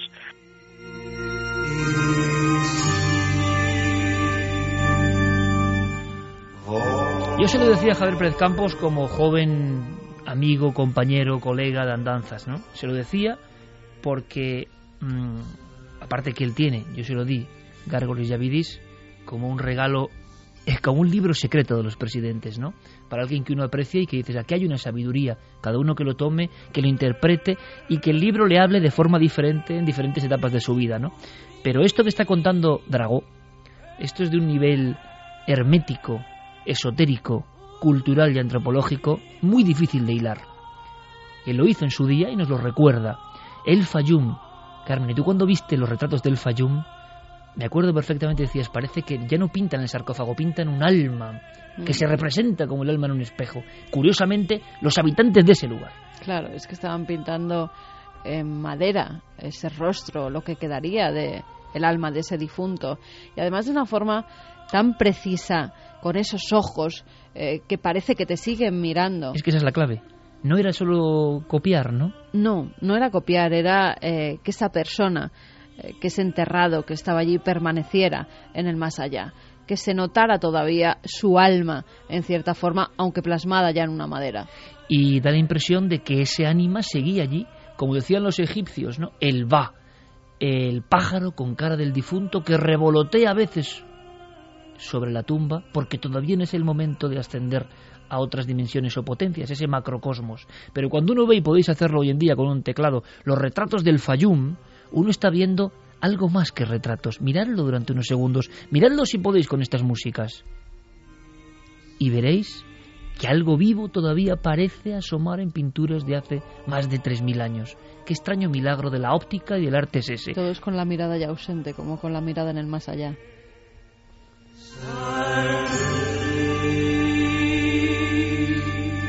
Este viaje que os proponemos es un viaje que iniciaron muchos sabios antiguos en nuestro país también. Evidentemente, si yo hablo y un día, si queréis, y fuera de prejuicios y de cuestiones más o menos banales, queréis saber algo más de ese libro de Gárgoles Yavidis, podemos hacer un día en especial.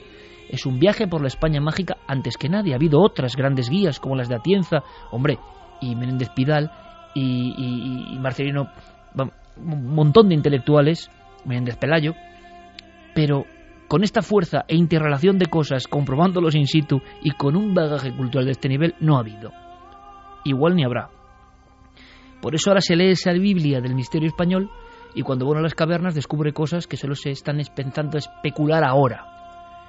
Drago sabe que era una especie de, no sé si de trance o cualquier historia en la que se metería él, él vio cómo se le revelaba todo eso.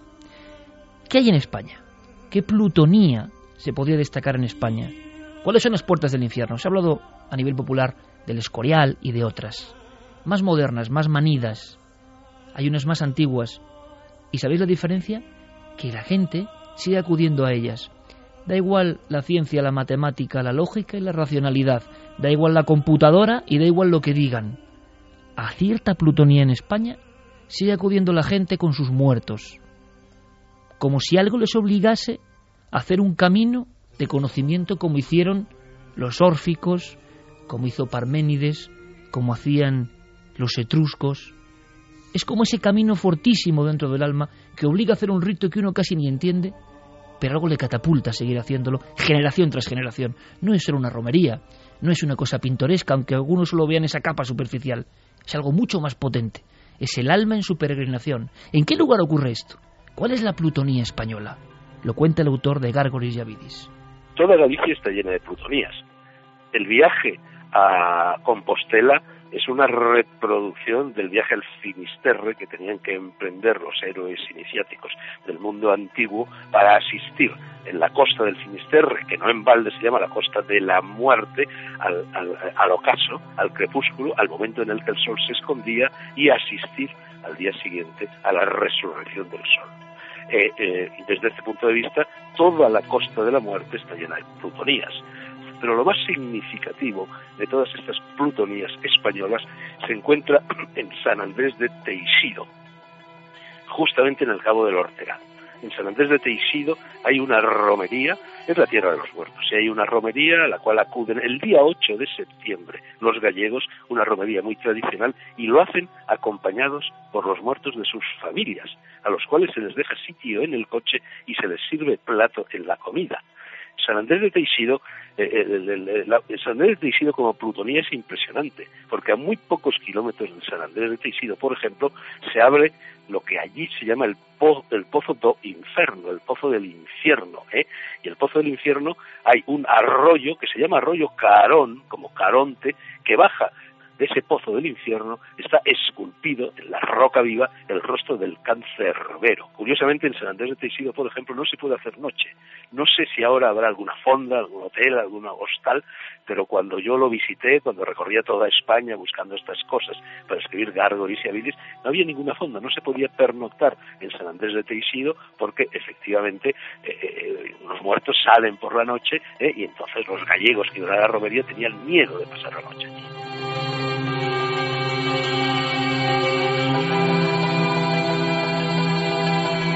12.54, este era un poco el viaje, el viaje de media hora hacia la España remota, pero también ancestral, eterna, eh, la patria del misterio auténtico, de cosas que nos queda el esbozo, el destello y, no sabemos por qué. Y solamente acudiendo a viejos libros sagrados o iniciados podemos entender algo. Mi compañero Javier Pérez Campos en la penumbra, a mi derecha, ponía unas expresiones tremendas escuchando a Fernando Sánchez Dragó, porque él, en los Cárpatos, en la Europa del centro y del este, en la Europa de la figura del vampiro, ha vivido algo parecido.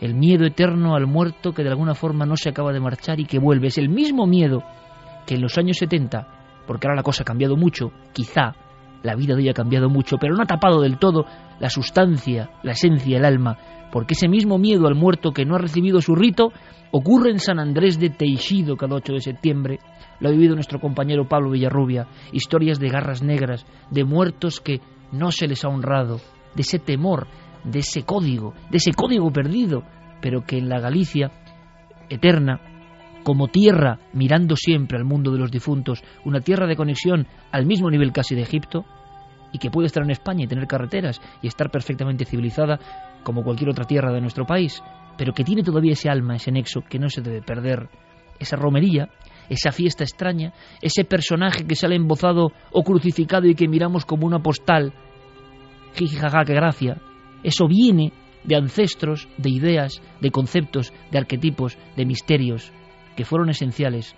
Y solo, solo para los borricos de hoy, me incluyo, han perdido su realidad, porque ya no la entendemos, porque la hemos dejado de lado. Recomponer esa realidad, ese es otro viaje, un viaje que creo, humildemente, que algunos, los aquí presentes, llevamos haciendo en peregrinación mucho tiempo.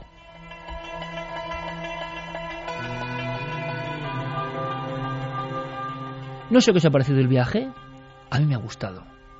Lo importante es lo que digáis vosotros, por supuesto, en esta franja final.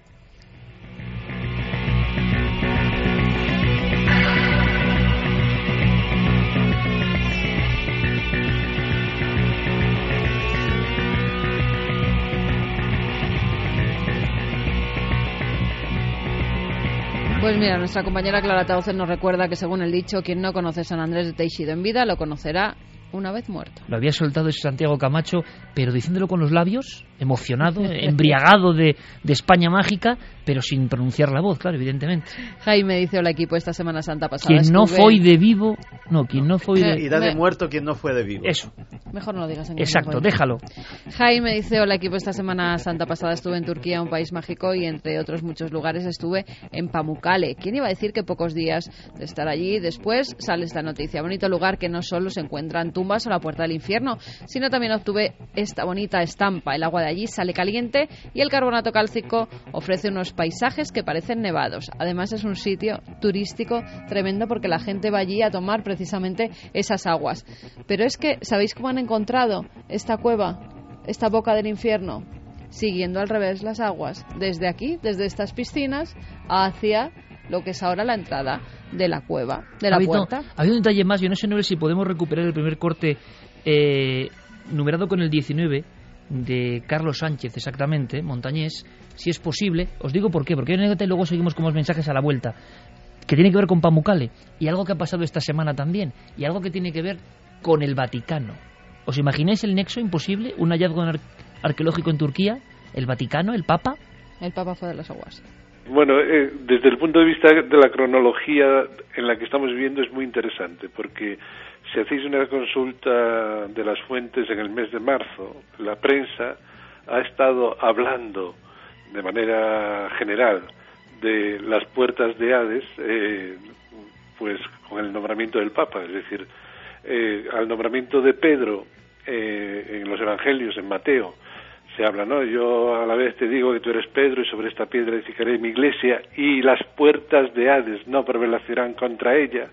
Y esta cita a Mateo, pues con el nombramiento del, del, del Papa Francisco, la prensa ha estado haciendo recuerdo de esta de este fragmento de los evangelios. Y precisamente ahora, cuando eh, digamos que era un, lugar común en la prensa mundial, aparece las puertas de Hades, las puertas, popularmente las puertas del infierno, eh, en Turquía. La frase en el nombramiento del Papa, la piedra de la iglesia tapando las puertas del infierno, y lo que ha ocurrido. En fin, seguimos con muchas más informaciones. En apenas unos minutos serán nuestros compañeros con toda la actualidad. Santiago Camacho, mañana nos vemos y el martes también. Vale, ya ve, lo del martes nos lo vamos a pasar todos muy bien, ya lo Seguro. Un abrazo, compañero. Es un, lujo siempre hacer radio contigo. En fin, muchas más cosas en apenas un instante. Aquí en Milenio 3 el viaje continúa.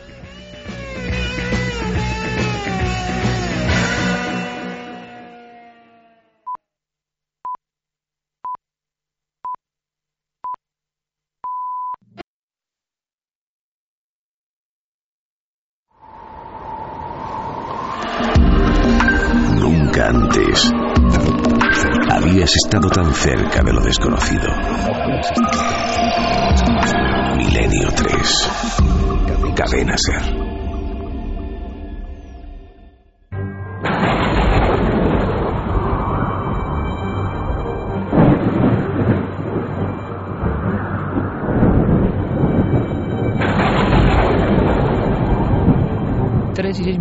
y esta tormenta, esta tormenta a las 3 y 6, ¿por qué?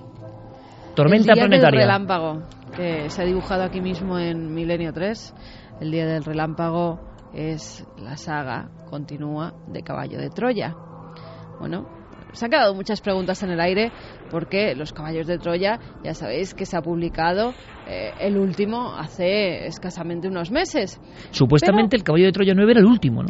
Era el último, pero la gente se ha quedado con muchas preguntas. ¿Qué le sucedió al mayor tras su regreso a 1973? ¿Fue el general Curtis un traidor? ¿Murió Eliseo? ¿Se hundió la cuna en el Mar Muerto? En fin, quien hemos leído la saga de Caballo de Troya nos hacemos estas preguntas que nos quedábamos con las ganas de que nos la contestara Juanjo Benítez. Y ahora la novela El Día del Relámpago es la pieza que faltaba. Resulta que ahora nos va a contestar a todas esas preguntas y por fin todo va a cobrar sentido. Juanjo Benítez, sobre las presentaciones, evidentemente, es una persona que siempre ha utilizado desde sus crónicas en la Gaceta del Norte, tras los ovnis, aquello de las en la manga, ¿no? Eso es. ¿Y esto es un as en la manga en la saga de Caballo de Troya? Sí, parece que ahora ya se va a cerrar del todo esa saga, nos va a contestar a todas las preguntas, vamos a saber la realidad de todo pero nosotros la queremos saber, pero también queremos que la conozcan nuestros oyentes. Por eso vamos a hacer un sorteo. Vamos a regalar dos libros cada semana, van a ser yo creo que tres semanas, Fermín, eso es, durante tres semanas. Tienen que entrar nuestros oyentes en cadenaser.com barra milenio 3 y contestar a una pregunta. Pueden hacerlo hasta el viernes que viene. Se dará la respuesta el sábado. Concurso de Milenio 3, lo pueden buscar el día del relámpago. La primera pregunta es, ¿cómo se llamaba el niño mestizo que tenía los huesos de cristal y que fue sanado por Jesús? Y hay tres opciones. A, Jasón, B, Ramsés o C, Ajas Darpan. Bueno, pues que contesten y ahí entrarán en el sorteo para ver si ganan uno de esos libros. A ver, que yo me entere. En las tres próximas semanas, tres concursos con unas preguntas sobre el mundo de Caballo de Troya. Exactamente. Y sorteamos dos ejemplares del Día del Relámpago. Eso es. Oye, perfecto. Y tendrán toda la semana para contestar a esa pregunta. Si no la saben ellos, pues que se lo pregunten a su madre, que seguro que ha leído Caballo de Troya, o a su, tío, padre, o a su padre, o a quien sea. Hombre, porque si hay una saga de libros que ha generado eh, una cuestión familiar y casi como el libro secreto de los presidentes, hereditaria, ¿no? De pasarse de generación en generación. Se hizo muy famoso Caballo de Troya cuando el príncipe Felipe, ojo al dato, salió diciendo que era su libro preferido, en el año 86, ¿eh? Y eso generó un sinfín de cuestiones. Bueno, pues nada, perfecto. El Día del Relámpago. Gran título, gran foto, porque lo que ha pasado en el Vaticano también le da una fuerza, ¿no? El relámpago ni más ni menos. Eh, bueno, pues gracias a Editorial Planeta, esta iniciativa de Editorial Planeta que edita nuestro compañero Javier Sierra, y edita nuestro compañero en breve, Javier Pérez Campos, ¿no? en primicia, eh, lo hemos dicho. Ah, no lo sabía nadie. No, no, no, pero bueno, está bien que lo contemos ahora porque va a ser dentro de poco y, bueno, ya estamos ahí ultimando los preparativos y deseando decir. ¿Quién lo ha visto ¿Y quién lo ve a este chico? ¿Quién lo ha visto? ¿Y, quién lo ve a este chico? que es verdad que muchos lectores os echamos de menos. La, gente, la gente de Planeta eh, se porta fantástico con, con Carmen y conmigo. Ahora mismo es imposible, porque es pero ojalá lo logremos. pero abducida, Alma. Yo he visto, yo he visto, uh, yo he visto alguna cosa, yo voy a decirlo, yo he visto alguna cosa de Javier Pérez Campos, no voy a contar nada más, con su nombre y el sello Planeta y me he sentido muy orgulloso. Me he sentido muy orgulloso de que alguien con 24 años haga ese libro, tenga el sello Planeta, que significa mucho y es mucha responsabilidad. Jolín, el sello de JJ Benítez, ¿no? El sello de Antonio Rivera, el sello de Andreas Faber-Kaiser, el sello de Fernando Jiménez del Oso, el sello de la colección Documento. ¿eh? Los más míticos Y, por cierto, Planeta no nos paga nada a nosotros por esto, ¿eh? que la gente puede pensar que, oye, Iker, ¿cómo se lanza? Yo soy un mitómano y me siento orgulloso, Javi, y iremos contando cosas. ¿Te parece? Y sabes que te lo agradezco y por eso eh, sois casi de los primeros en tener esta, estas informaciones. Así que bueno, ojalá pronto pues podamos ir contando más cosas. Ojalá, ojalá, compañero. De momento, el día de relámpago es protagonista y la pregunta ya en eh, cadenaser.com barra milenio 3.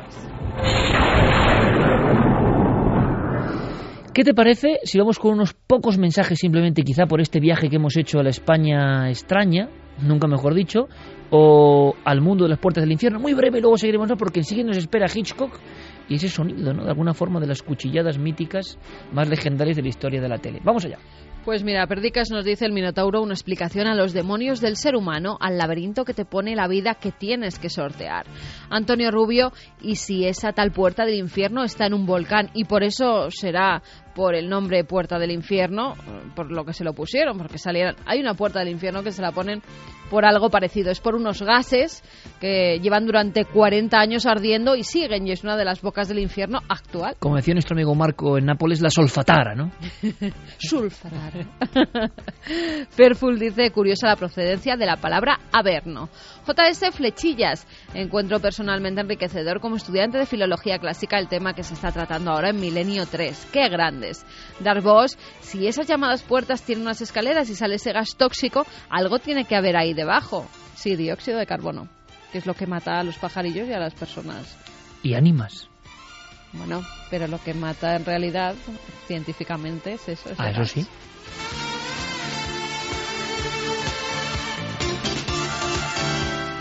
Paul nos dice, recomiendo leer a Albert Hoffman, el químico que descubrió el LSD para entender el tema de los misterios eleusinos. Sí, señor. Misterios de Eleusis los hemos rozado en alguna ocasión por aquí, hemos hecho algunas cosas y nadie sabe exactamente lo que eran, pero eran esenciales para la vida del pueblo, de los iniciados. Jennifer Spacer dice para que luego digan que lo que decían los griegos no existe. Véase Troya y la puerta de los infiernos. Milenio 3 y lo que queda. Eh, Venga, lanzamos rápidamente otra recomendación literaria, ya que estamos así que lo tiramos y enseguida nos marchamos a Hitchcock. Luego seguimos con mensajes, Carmen.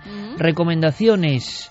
Eh, Patrick Harpur ha sacado en Atalanta, eh, que tampoco nos paga nada, ¿eh? nadie nos paga nada en ese aspecto editorial, siempre que decimos algo es porque creemos en ello y ya nos conocéis, lo digo porque muchas veces, ¿verdad?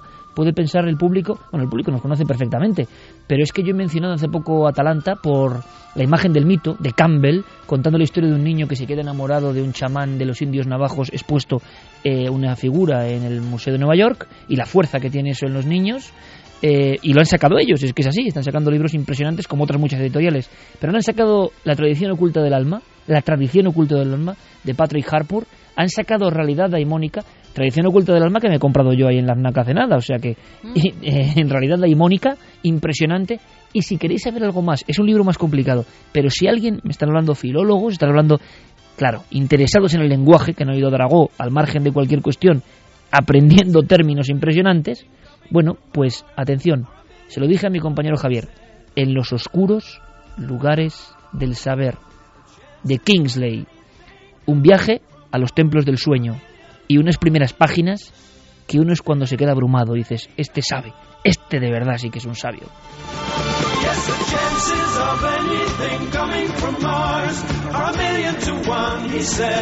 Bueno, pues después de esta guerra de los mundos, si os parece, nos marchamos al mundo diferente, paralelo del celuloide. ¿Qué le pasó a Hitchcock con cierto asesino depravado, diabólico, en serie? ¿Cómo impregnó esa obra famosísima? Vamos a intentar descubrirlo.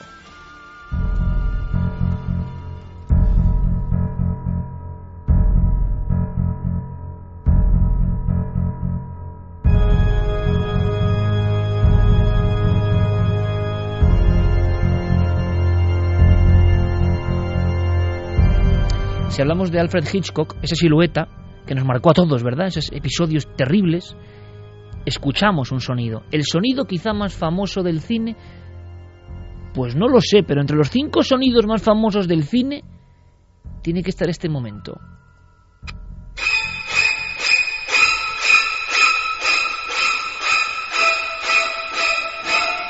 Y yo creo que es que, bueno, todos hemos mirado en la ducha un poco, ¿no? Si hemos visto esta película y hemos imaginado una anciana terrible con cara deformada, con cara travestida en ese aspecto, con un cuchillo, ¿no? Detrás de esta película, bueno, se ha hablado mucho de esta película. Y yo quiero hacer ese viaje para conocer algo más. Y ya con lo que me iba apuntando eh, Javier Pérez Campos, que tiene un libro en inglés lleno de posits, lleno de es obsesivo nuestro amigo, como debe ser, lleno de de, de marcas, como aquí toda la familia. Y, y ¿qué hay que saber de Hitchcock y el misterio de esta película en concreto? ¿No se había contado todo ya? Pues no se había contado todo y, por ejemplo, para que te hagas una idea, en concreto esta música que estamos escuchando esta noche, la estamos escuchando gracias a su mujer, a Alma, que es en parte la ¿Se que llamaba tiene, Alma su mujer? Sí, se llamaba Alma y tiene gran parte del mérito de Hitchcock. De hecho, él en una de sus últimas galas de los Oscar aprovechó para agradecerle a su mujer todo lo que había hecho por su carrera, siempre desde la sombra, porque en este caso Hitchcock quería que la película Psicosis fuera eh, sin ningún tipo de música, fuera simplemente eh, los sonidos que se escuchaban al natural y fue Alma quien lo convenció para que eligiera esta música para esa escena clave de la película.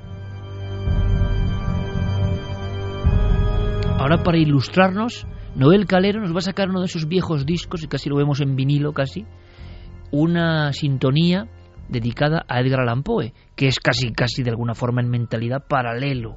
A, es un Alfred Hitchcock más antiguo, ¿no? Venga, conozcamos la historia de Hitchcock, de Psicosis y de ese terrible personaje, pero terrible, que no me gusta nada, Ed Gein, ¿no?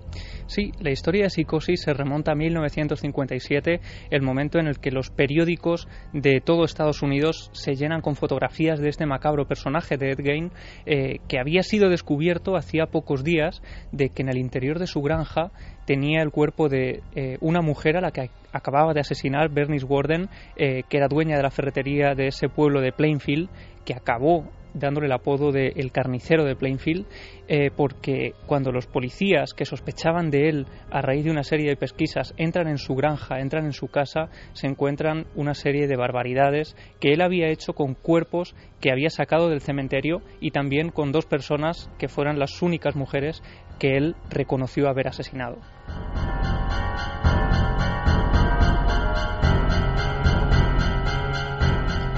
Al entrar en esa casa, los policías eh, se encuentran eh, todo tipo de objetos macabros hechos con restos humanos, esos cráneos utilizados para cuencos de la, de la sopa para comer. Eh, Tomaba sopa en los cuencos humanos de cerebro. En los cráneos de, de esas víctimas. Había utilizado también pues todo tipo de cosas, labios de la cara, para eh, los colgadores, incluso collares, ropa que se había hecho también con la piel de las víctimas y lo que más eh, llamó la atención de los policías de la época es que la habitación que había habitado su madre durante años antes de morir estaba completamente tapiada como si fuera un santuario.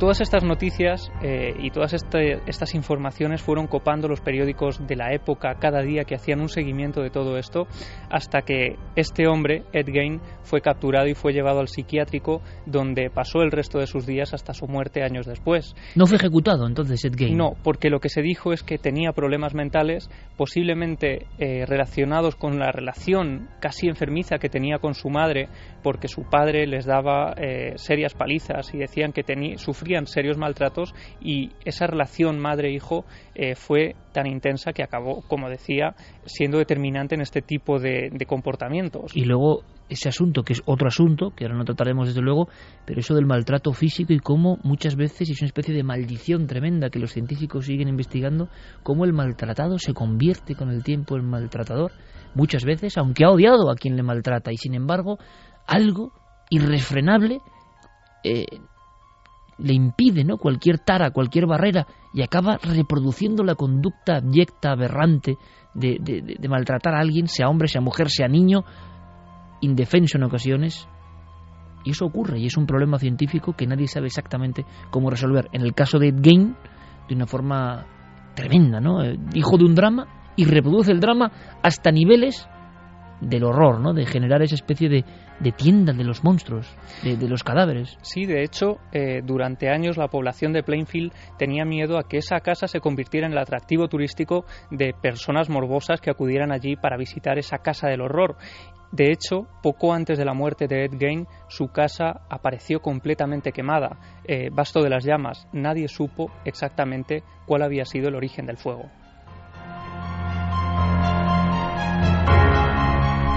Una vez más, el fuego como elemento purificador, como purga de un sitio maldito. ¿eh? Hablábamos de las puertas del infierno y para los habitantes de Plainfield, que no tienen historia reconocida antigua, eso era una puerta del infierno, claro.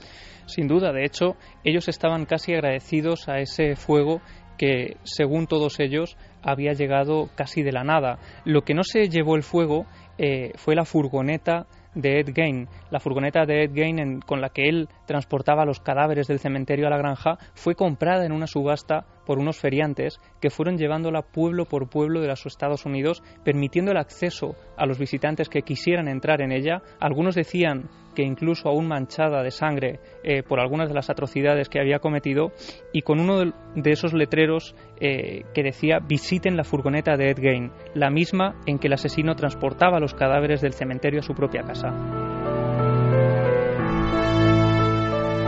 Esto ya cuando la morbosidad llega a una que es lo que estamos viendo también hoy por mm, internet, la red global, ¿no? También, ¿no? Cuando la morbosidad llega a un aspecto insano, que es clarísimamente negativo para la esencia de un ser humano y lo sabe, pero ese morbo le llama, le llama y le acaba deformando. Mucho antes de la red de internet estaba, por ejemplo, Ed Gein y otros muchos asesinos despiadados, alimañas humanas, ¿no? Por decir algo. Pero hay una cosa que no acabo de entender, es había cadáveres de cementerio pero él digamos, puso la guinda de ese pastel macabro con dos muertes reales, con dos asesinatos. Sí, porque él lo que necesitaba de alguna forma, según sus palabras eh, durante los juicios a los que fue sometido, era piel fresca, piel eh, recién eh, obtenida de los cuerpos para hacerse esos trajes, esas máscaras también que se hacía y todos esos avalorios de, con restos humanos que tenía desperdigados por toda su casa. ¿Cuándo llega Hitchcock a esta escena? Pues fíjate, esta historia tuvo tanta fuerza y caló tan hondo en la sociedad norteamericana que obsesionó a partes iguales a gente como por ejemplo Top Hooper, el autor de La Matanza de Texas, eh, se inspiró en esta película y estuvo completamente obsesionado por esta figura, por Ed Gein, durante el rodaje y durante parte de la escritura del guion. O sea que a veces, como ocurre con algunas figuras demoníacas, en mi opinión, demoníacas, o sea, e, ejemplo del mal, que la gente le da como mucha cosa, no, es que estaba, tenía problemas, el mal, el mal en acción, claro, porque Imaginemos a las pobres víctimas, claro. Imaginemos a las pobres víctimas que nadie se acuerda de ellas. El mal en acción. Pero ese mal, como un abismo que atrae a algunos creativos, algunos creadores, los abduce y no es un trabajo normal, por ejemplo, el de la matanza de Texas. Es que el director le ocurrió la misma enfermedad, la misma fiebre que a Hitchcock. La misma que a Thomas Harris, por ejemplo, también para escribir El silencio de los corderos, y la misma efectivamente que a Hitchcock. Vaya triada, ¿eh? Thomas Harris, Tom Hooper y Alfred Hitchcock. Que antes de Hitchcock había llegado a un escritor norteamericano eh, que de alguna forma fue el primero en escribir psicosis, ¿no? Fue Robert Bloch, ese, esa persona que vivía solo a, una, un centenar de kilómetros de Plainfield, el lugar donde había actuado Ed Gein, por lo que conocía la historia de primera mano. Él escribió esa novela, Psicosis, y casi al poco de salir llegó una copia a manos de Alfred Hitchcock. Alfred Hitchcock en esos momentos eh, había recibido eh, ideas de Paramount y de todos sus productores para que hiciera una película sobre el diario de Ana Frank. Le decían que eso era un éxito asegurado, que él tenía que obtener beneficios a través de la fama que, que adquiría en aquellos momentos. Y era una estrella mundial, Alfred Hitchcock, en aquel momento. Y sin embargo se condenó hacer un proyecto en el que nadie confiaba, en el que nadie creía y que incluso la mayoría repudiaba. De hecho, eh, Hitchcock, cuando estaba leyendo esa novela de psicosis eh, durante la noche, muchas veces despertaba Alma en medio de la madrugada solo para leerle algunos trozos, algunos párrafos, obsesionado con ese personaje de Norman Bates, que en realidad sería el alter ego de Ed Gein. O sea, estamos de nuevo, Javi, en el genio, la creatividad, la obsesión y cuando ya una cosa no es un trabajo, cuando esa cosa que tú creías que dominabas te domina a ti. Completamente. Y de hecho, eh, él llegó a sufrir auténticas pesadillas en mitad de la noche con esa figura de Ed Gein. De hecho, en una película muy reciente eh, que protagonizaba Anthony Hopkins eh, imitando a ese personaje ¿no? de Alfred Hitchcock de forma casi magistral, pues su conciencia aparecía como la figura de Ed Gein porque ellos habían captado eh, cómo ese personaje durante el proceso de creación de Psicosis se había adueñado del gran director de Hollywood. ¿Me quieres decir que el gran Alfred Hitchcock llegó a tener pesadillas? ¿Se le aparecía de alguna forma en pesadillas Ed Gein en su, en su dormitorio, en su casa? Y no son cosas de película, Iker. Eh, como tú decías, tenemos aquí encima de la mesa un libro, eh, eh, Alfred Hitchcock y el rodaje de Psicosis, de Stephen Rebello. Él es un guionista muy importante de Hollywood que mantuvo interesantísimas conversaciones y entrevistas con todo el equipo de rodaje, con el propio director, con Alma, con gente muy cercana al director. El libro se publicó en 1990, pero gran parte de su contenido apenas eh, se ha dado a conocer hasta hoy. De hecho, ni siquiera la propia película hace alusión a algunos de los relatos y de esas partes que se cuentan en este libro. Cosas que vamos a conocer a partir de este instante, Javier. Pues mira, para que te hagas una idea, en el momento en el que Hitchcock termina de leer Psicosis, lo primero que hace es pelear con todo su entorno para que acepten que esa es la película que él va a llevar a cabo. Paramount desde el primer momento se niega en rotundo a producir una película similar, hasta tal punto que es el propio Hitchcock el que tiene que hipotecar su casa y producirla con el dinero de su propio bolsillo convenciendo completamente a Alma, su esposa, que confiaba en él eh, plenamente, pero que también eh, de alguna forma intentaba reconducirlo y decirle que quizá esa película no era lo mejor para su carrera cinematográfica. Él se juega su dinero se juega su dinero y no solo y su futuro posiblemente, ¿no? Su prestigio también como director, porque era algo completamente alejado a lo que el director venía haciendo de un tiempo a esa parte. Y además, en el momento en el que él decide que va a seguir adelante con el proyecto, manda que eh, la gente de su entorno salga a las tiendas, salga a las librerías y compre todos los ejemplares posibles de Psicosis para que nadie tenga constancia del final. Y estamos ante una escena, yo creo que también muy importante, ¿no? Porque hay una especie de mal global de cuando alguien tiene éxito o es un Hitchcock, decir, no, claro, tenía el apoyo, la publicidad detrás de él. Pero en todos los seres geniales hay momentos en que se la juegan, en que no tienen nada, en que están delante de un abismo y solo su fe, su fe en su obra, a contracorriente, les obliga a tomar un camino. Luego qué sencillo es verlo desde fuera, o ver psicosis ahora, que puede parecer otra cosa. Claro, en su época era un escándalo, era algo bizarro, aberrante y demasiado extraño y profundo, ¿no? En cuanto al sondeo del mal. Pero qué bonito, yo no lo conocía, desconozco todo lo que estás contando, Javier, pero me gusta ese Hitchcock que hipoteca su casa. Y si vamos a grandes figuras que han tenido ese éxito absolutamente mm, reconocido incluso, nunca lo han tenido fácil. Los que de verdad han triunfado nunca lo han tenido fácil y en cierto momento incluso se han jugado todo lo que tenían con esa extraña fe, ¿no? Una fe eh, que era lo único que le impulsaba hacia adelante a seguir con esa película porque, como decimos, todo su entorno estaba a la contra. De hecho, una vez que él ya decide continuar con el proyecto, eh, tengamos en cuenta que la película se estrena en 1960. Ed Gein había sido capturado en 1957. Solo habían pasado tres años y Hitchcock ya estaba hablando de hacer una película sobre esos crímenes. Y lo primero que hace es una rueda de prensa en la que convoca a los principales medios de la ciudad y les explica que su próxima película estará basada en esos crímenes de Ed Gein. Damas y caballeros de la prensa. Buenas tardes. Veo que han estado devorando el artículo sobre el señor Ed Gein. un hombre violento. Y la persona real en la que se inspira psicosis. ¿Psicosis? Todos albergamos pensamientos ocultos y violentos. Cuando la policía de Wisconsin asaltó la granja del señor Ginn, encontraron diez cabezas de mujer separadas de su tronco. Pasen las fotos, por favor. Echen un vistazo. Máscaras de piel humana. Unos labios atados a un cordel para subir la persiana. Ah, y un bote lleno de narices humanas, así como... ¿En serio va a ser esta su próxima película, señor Hitchcock? Esa es mi intención, querida señora.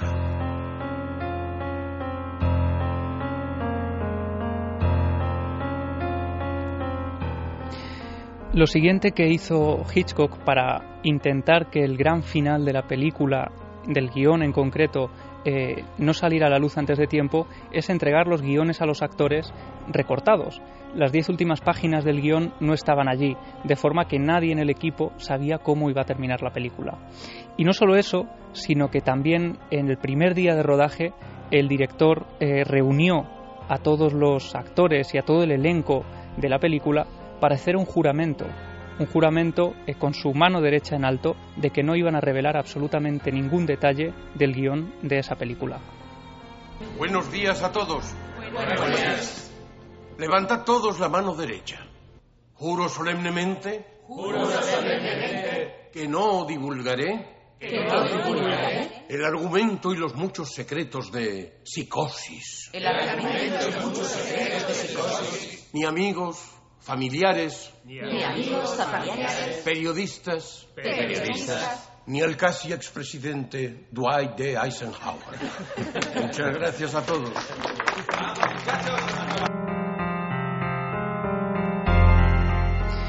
Así Hitchcock consiguió llevar adelante ese proyecto en el que no creía absolutamente nadie, en el que estaba todo a la contra, tenía todo a la contra, y sin embargo, eh, poco después de, de terminar el rodaje, tuvo que seguir lidiando con la productora, con Paramount, porque no quería estrenarla en ningún sitio, querían imponerle escenas o borrar determinadas escenas que no podían emitirse de ninguna forma, ante lo que él se negaba en rotundo. Y fíjate, Iker, en una historia como esta, llena de detalles escabrosos, hubo un, uno en concreto que es el que puso el grito en el cielo para el cine americano, y era que en la escena del baño apareciera una taza del váter. ¿Y eso por qué? No lo acabo de entender. Pues fíjate, es una cosa un poco extraña, pero es que para la sociedad norteamericana ver una taza del váter en una película era algo como... Ofensivo. eh, demasiado ofensivo. Y lo llegaron a poner incluso por encima de esas escenas de la ducha o de los otros asesinatos que aparecen en la película. Pero es curioso porque una de las escenas que, en las que más esmero puso Hitchcock es esa escena de la ducha. La Él más dice- célebre, seguramente si se hace una compilación del cine del siglo XX, hay muchas que empiezan con, con la cara de la actriz en la, en y la sombra del cuchillo, ¿no? O sea, yo creo que es una de las diez escenas más importantes de la historia del cine, seguro, ¿no? Segurísimo.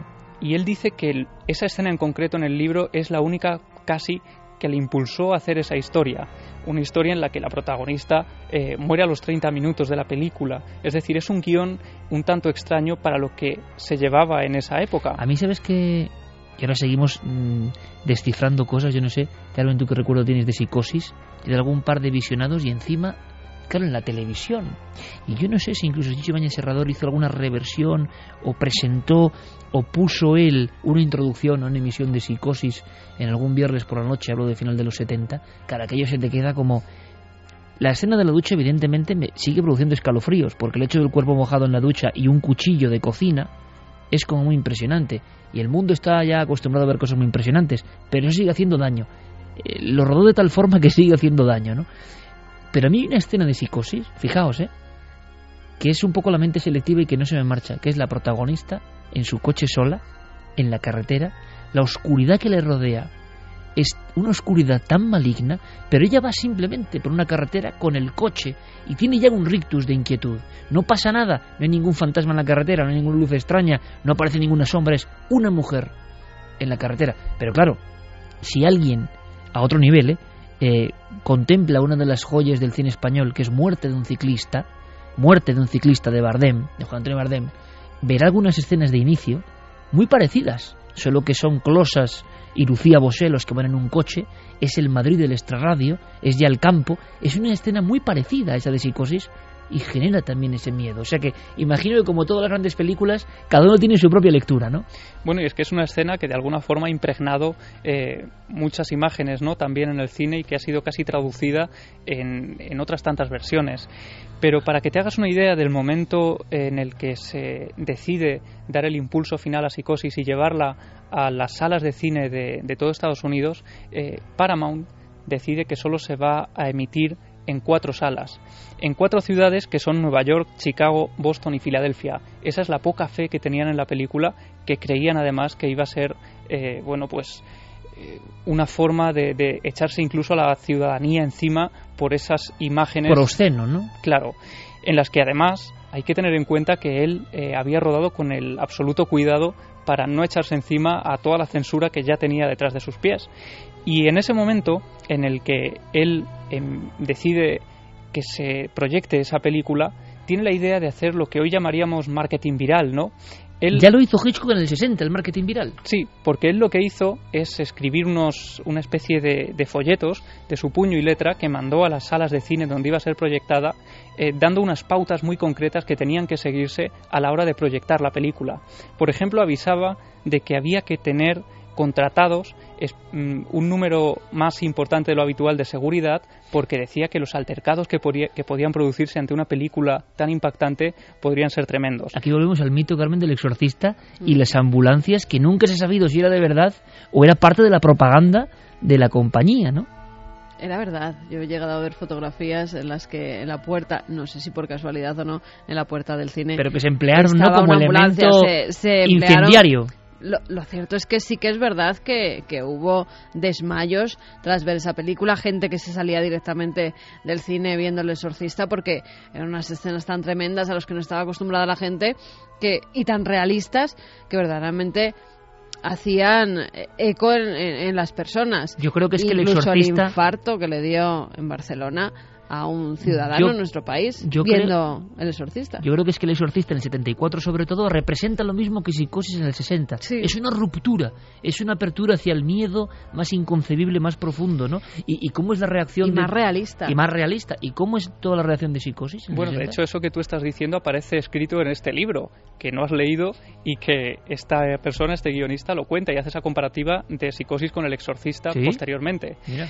Vamos a escuchar un corte también de la película en la que es una película, pero está reflejado y está recogido de esos panfletos originales que Hitchcock escribió de su puño y letra con esas referencias a las salas de cine sobre cómo proyectar psicosis.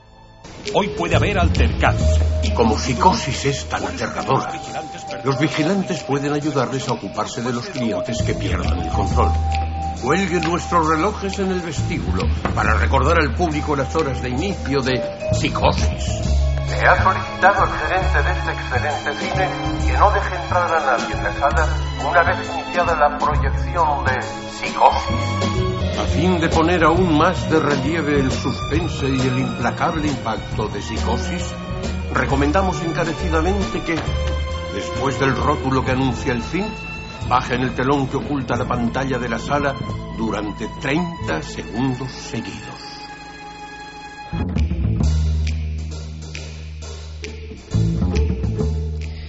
Finalmente, en esa proyección se produjo una serie de, cosas que la gente no sabía muy bien explicar y que fueron incluso estudiadas por psiquiatras de la época. Por ejemplo, algunos espectadores decían, aseguraban que en esa escena de la ducha ellos habían visto la sangre de un color rojo muy vivo, cuando la escena se había grabado en blanco y negro. Pero fueron muchos, Iker, muchas personas desde diferentes puntos de Estados Unidos donde se proyectó la película los que aseguraron que esto había ocurrido. Qué interesante la percepción, ¿no? Es el impacto psicológico de tal calibre que alguien ve lo que no está ahí. No, y de hecho era imposible que vieran nada rojo porque la sangre era sirope de chocolate, es decir, que ni siquiera, aunque se hubiera rodado en color, podrían haberlo visto así. Y otra cosa que muchas personas aseguraban haber visto y que aparece en muchísimos estudios, de hecho yo tengo aquí uno de esos eh, que se llevaron a cabo, es que en la película Hitchcock aseguraba que no había rodado ninguna escena en la que se viera cómo el cuchillo apuñalaba a la protagonista, a Marion, dentro de la ducha. Sin embargo, muchos espectadores decían decían, aseguraban, estaban convencidísimos de que habían visto esa escena, esa secuencia, Bueno, ese yo frame. mismo, yo mismo, ahora mismo, te digo que yo recuerdo lo que es la mente, ¿no? El cuchillo clavándose, pero quizá ahora pienso y digo, una cosa era la imagen del cuchillo y otra cosa la carne de la Pues actriz, ¿no? claro, el cuchillo en algún momento se ve rozando la piel, pero nunca se le ve atravesando la piel. Y de hecho Hitchcock tuvo especialmente eh, cuidado de no mostrar absolutamente nada de esto. Y da más miedo que cualquier tipo de cosa gore que tú veas ahora mismo, de que le sacan la entraña, no sé qué, que es lo de, de estas películas de serie Z, y tú ves esto, quizá No, por la ducha, zeta, quizá Hay algunas muy gores. por eso, pero que esto me impresiona más, no sé, era como muy real, no sé, era muy real. como tú decías, dolía la escena casi cuando la estabas viendo. Yo la revisionaba hace dos noches y es verdad que estaba pegado a la pantalla. La cortina de la ducha, la, la, la, la- la indefensión que uno siente en la ducha, como siente uno cuando está en la sábana, en la cama y le puede pasar algo, pues es que se refleja muy bien ese miedo, ¿no? Pues ese miedo se tradujo en una serie de consecuencias que se produjeron a raíz del estreno de Psicosis cuando ya eh, consiguió un dinero importante y ya empezó a reproducirse y a aparecer en diferentes salas de los Estados Unidos. Por ejemplo, eh, hubo muchas quejas porque había se había producido un descenso importantísimo de la venta de cortinas opacas para las duchas de los cuartos de baño. Y también, y esto preocupaba mucho más a la gente del gremio, es que se produjo también un descenso de estancias en los moteles de carretera de todos Estados Unidos. Esto es brutal, o sea, a las personas les empezó a dar miedo, un miedo que no tenían antes, una escena, ¿no? Y no querían quedarse en hoteles solitarios que, que hay a decenas de miles en Estados Unidos, ¿no? En las carreteras. Sí, pero después llegaron una serie de consecuencias más graves que de alguna forma eh, dificultaron pues que Hitchcock pudiera disfrutar del éxito de Psicosis. Al igual que ocurrió con Stephen King, lo contamos hace unas temporadas cuando publicó la novela Rabia, ¿no? Eh, que muchos habían asesinado con esa novela bajo el brazo, pues lo mismo ocurrió con Psicosis. De hecho, eh, los medios empezaron a hablar de que tras el estreno de la película se había producido un alarmante aumento de la criminalidad, especialmente en contra de las mujeres, y había casos señalados como por ejemplo el de, el de un joven de 18 años, Leo Pinkowski, que había matado a cuchilladas a una mujer de 40 años y cuando había sido juzgado a cadena perpetua, sus últimas palabras fueron que había visto psicosis más de una decena de veces e incluso la última vez que la había visto fue unos minutos antes de llevar a cabo este asesinato. Claro, aquí la lección clarísima y brevísima, ¿no? Del poder de la imantación maligna en ocasiones, eh, en mentes complicadas, de una escena, ¿no? De un impacto. Por eso, tantas veces hablamos de esta aldea global y de impactos constantes, impactos constantes, insanos en ocasiones, y que la gente le da igual, pero en determinadas mentes son bomba de relojería. Y ocurrió bastantes veces, eh, más de las que les gustaría al director y a toda la Paramount, ¿no? Eh, Henry Adolph Bass acabó eh, a cuchilladas también con tres mujeres intentando imitar esa escena de la ducha y uno de los casos más sonados fue el de Mira Jones, la actriz que hacía de doble de luces de esa protagonista que moría en la ducha, pues esta mujer fue también asesinada a cuchilladas por su vecino Kenneth Dean Hunt que estaba también completamente obsesionado con la película y más concretamente con esa escena. O sea, la doble de la actriz de la ducha es asesinada por alguien obsesionado con la película. Estamos hablando ya de un ciclo casi de nueva película maldita, ¿eh? Y que ha pasado completamente desapercibida. Por eso a mí me llamaba la atención cuando estaba leyendo este libro y por eso lo tengo lleno de posits, porque aparecen una serie de detalles absolutamente desconocidos y que, sin embargo, podrían formar parte perfectamente de esa lista de películas malditas. Y de ese hombre que empuña el cuchillo se ha llegado a contar algo, se han dicho muchas cosas, ¿no? Y de una vida atormentada después de esa, precisamente de, de, de hacer ese protagonista macabro, ¿no? Sí, ese, esa persona pues también de alguna forma eh, perdió casi su, su carrera profesional apenas volvió a hacer nada más eh, sonado que Psicosis, pero lo mismo le ocurrió a Robert Bloch, el actor, o sea, el, escritor que había hecho esa novela. Y lo mismo ocurrió, por ejemplo, con este hombre, con Kenneth Dean el asesino, el último que empuñó un cuchillo casi eh, con la película de Psicosis en la retina, del que se subastaron incluso fotografías por internet de la época a precios desorbitados. De alguna forma la otra historia, ¿no? La otra historia de una película que monetariamente imagino que al final sí que se convirtió en un éxito, ¿no? Fue un éxito rotundo y en ese momento Iker en el que la película empezó a funcionar eh, como solo Hitchcock esperaba cuando empezó a rodarla, todos empezaron a darle palmaditas en el, en el hombro y a decirle que confiaban plenamente en él desde el primer minuto. La vieja historia tantas veces repetida, ¿no? De la adulación, pero siempre a toro pasado, claro. Estupenda crónica, Javier. Hemos aprendido cosas de lo que ocurre ¿no? con los viejos libros en ocasiones rescatados y que tienen información seguramente de otro escritor que en el 90 hace ese libro que tiene Javi encima de la mesa junto al micrófono, que se obsesionó con esta historia porque esto es una cadena al final. ¿no? Hablamos de miedos colectivos y si hablamos de miedos colectivos, Carmen, que le voy a quedar paso a nuestro compañero Diego Marañón, ¿no? claro que sí. Vamos allá.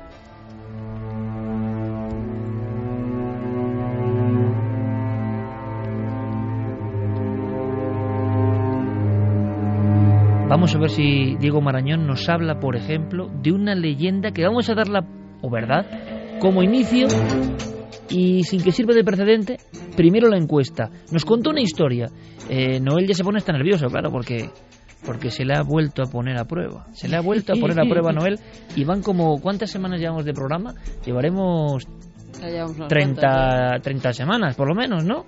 30 veces o 25 veces se le ha puesto a prueba a Noel y no falla. No falla en su oráculo inverso. No falla en su oráculo inverso. Diego Marañón, como nosotros se nos olvida con tanto trajín por la semana, Diego Marañón apunta muy bien cuando Noel dice pulgar arriba, pulgar abajo. Yo recuerdo que el último fue pulgar abajo, si no me equivoco. Eh, Diego Marañón, compañero, buenas noches. Buenas noches, Iker, ¿qué tal? Mm, vamos a primero, como decía, ver los datos. En ikerjiménez.com, como siempre, la encuesta. ¿Y qué dice la encuesta? ¿Qué dice la encuesta de la historia de contagio que nos contó Diego? Pues de las más escalofriantes, ¿eh? Ahora recordamos. ahí, ahí, ¿eh? Aquí la gente no tenía nada claro. Verdadera la historia 53,9%, falsa 46,1%. 53 verdadera, 46 falsa. Y era la historia, Diego, que si quieres en un minuto resumimos rapidísimamente, que, que también daba, era como Hitchcock y psicosis, casi hacía daño también, ¿no? Sí, era una historia, una leyenda urbana que se extendió bastante además durante los años 80 y principios de los 90 y que decía que en algunas salas de cine, algunas en esa oscuridad, en esa penumbra, cuando entrabas y te sentabas, podrías encontrarte con la eh, desagradable sorpresa de sentarte sobre una jeringuilla que quizá estaba infectada con alguna enfermedad eh, mortal casi. Eso llegó a España con mucha fuerza, se comentó constantemente como otros muchos mitos o verdades, cuidado, que iremos repasando. Diego, solución del enigma, también cinematográfico. Pues me temo que esta noche nuestra audiencia ha fallado porque no hay ninguna prueba de que esta leyenda sea verdad. Y es curioso. ¿Me quieres decir.? Bueno, acabo Momento de ver a, histórico. Acabo de ver a Noel disimulando detrás de las pantallas y de los múltiples mandos. ¿Sabes lo que estaba haciendo Noel ahora mismo? Y no estoy mintiendo, ¿verdad, Carmen? Estaba haciendo así como cuando, cuando, cuando metemos un gol en nuestros partidos, o sea, con el puño cerrado. sí, sí, puño cerrado. O sea, parecía ahora mismo, no sé, el mismísimo Santillana o Mejido y ¿Tú compañía. estás seguro de que no hay gol? ningún recorte antiguo por ahí que diga que el que se pinchó con una de esas agujas? Hombre, a mí me alivia saber que es una leyenda urbana. ¿eh? Yo te aseguro. Juraría que he visto algún recorte diciendo que no. Sí, en el periódico de siempre que leías en la facultad, historias del mundo, ¿no? Noticias del mundo. No, no, no, no en serio. Esta, esta leyenda, además, es muy curioso porque evoluciona, se ramifica. Tu lectura de cabecera en la Sí, facultad. claro. Tú mientras leías a filósofos. Por supuesto. Sí, claro. A ver, Diego, cuéntame. No, no, que os comentaba que, que esta leyenda pues tiene varias ramificaciones y algunas es curioso que se han ido perdiendo con el paso del tiempo, porque, claro, eh, en años recientes, con la expansión de los teléfonos móviles, poca gente o muy poca gente utiliza ya las cabinas. Bueno, pues esta misma leyenda se ha contado Sí, señor. efectivamente que las, eh, estas jeringuillas estaban en el orificio por donde te salía el cambio de la cabina. Claro, como esto Sí, ya señor, sí, es, tan, señor, es tan poco usado, pues esto se ha dejado para, para, bueno, se ha dejado atrás en el tiempo y se ha centrado en los últimos años especialmente, los emails se centran pues en las, en las salas de cine, que es un lugar al que la gente sí que sigue acudiendo. Oye, yo me quedo en este caso. Bueno, Noel ha triunfado sin duda alguna, pero hay una cosa muy interesante y es cómo el miedo vertebra perfectamente las cosas. ¿Quién pensará primero esa historia? O sea, donde tú metes el dedo para coger el cambio, o sea, un espacio cuadriculado oscuro donde tú no tienes ningún control y metes el dedo, ¡pam! Ahí está la gente. Y menos mal que la gente, hay que decirlo, no es tan mala, ¿no? O sea, que si esto es una leyenda, Bueno. Es un poco como lo de las cuchillas en las manzanas, ¿no? De Claro. Halloween, que parece un poco esa historia también. Bueno, inventada pero- por la misma pero mente, luego por lo menos. descubrieron que en algunos caramelos sí que metían algunas cosas, incluso drogas para los niños, ¿no? en esos caramelos de Halloween, con lo cual las mentes para hacer el mal siguen funcionando. Leyenda urbana, por lo menos en y para España, matar perros, seguro. perdona Iker, sí que meten, sí que meten cuchillas Ujú. y meten agujas. Y con eso los perros se mueren. Sí, y ojo, porque en Marruecos ahora han descubierto un salchichero como el de Venecia, pero que recogía en Casablanca, Perros. si no me equivoco, perros y perros enfermos, y llevaba no sé cuánto tiempo en esos mercados que sacan siempre todos los programas de viajes, que están ahí todos con la fritanga y no sé qué. Y que tú siempre dices, qué buena pinta tiene la comida. Sí, Pues decía toma. eso, sí. Pues sí, la verdad es que son cosas que dices de leyenda urbana, pues no, de verdad. Bueno, o sea que, que por lo menos nos quedamos así con una sensación de bálsamo casi, Diego, ¿no? De que eso no hay constatación, excepto en esos bizarrísimos eh, periódicos de la facultad, que reconozco todos leíamos, Noticias del Mundo, un día habría que dedicar un espacio, ¿no? A esos Eso titulares asombrosos. Por el momento parece que podemos quedarnos tranquilos y seguir acudiendo a las salas de. Genial. Nos quedaremos más tranquilos con la siguiente historia. ¿Fallará Noel como es habitual y costumbre y nos dejaría sorprendidos a cierta otra vez? ¿O no? ¿O, habrá empezado el cambio de ciclo en el calero? Pues eh, fíjate, vamos a, vamos a averiguarlo. Eh, yo creo que Iker todos tenemos alguna película que mm, de pequeños, eh, cuando nos asomamos por la puerta del salón y la vemos cuando en una edad en la que no debemos, nos deja bastante impactados. Eso debió pasarte a ti porque te confirmó que lo de Chicho con psicosis ocurrió. ¿Ocurrió? en- ¿Ocurrió? Sí, y tú tenías ocho años, porque eh, esa película, tengo aquí los archivos, se emitió en mis terrores favoritos el 9 de noviembre del 81. Impresionante. Explícame qué hacías tú con ocho años viendo psicosis. Pues estaba en casa de mi primo Roberto, como no, y estaba viendo, como era más mayor que yo, la película y me acuerdo perfectamente del salón, la imagen de esa película en blanco y negro, la luz apagada y claro, y eso no se olvida. Qué bien, Diego, pensé que era un sueño, una pesadilla. No, no, no, ocurrió. Bueno, pues eso que, te- que a ti te ocurrió con psicosis, a mí me ocurrió cuando era también muy, muy pequeño, supongo que otros 8 o 9 años, con otra, con otra, con otro clásico del gore y del género slasher. Me ocurrió con Pesadilla en Elm Street.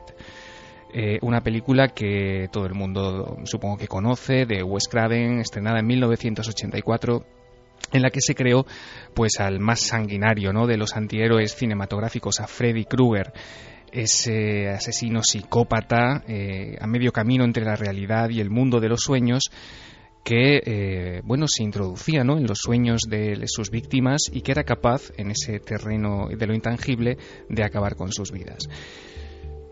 Pero, ¿qué pasa, Iker, si esto, aparte del argumento de esta saga eh, de películas, fuese algo más que, que, una idea de guion? ¿Y si existiesen víctimas, Iker, que han muerto durante sus sueños? Es decir, gente que tras luchar durante horas o durante días para no caer dormidos, intuyendo que algo podía ir mal, en el momento en el que han caído en los brazos de Morfeo, han encontrado la muerte.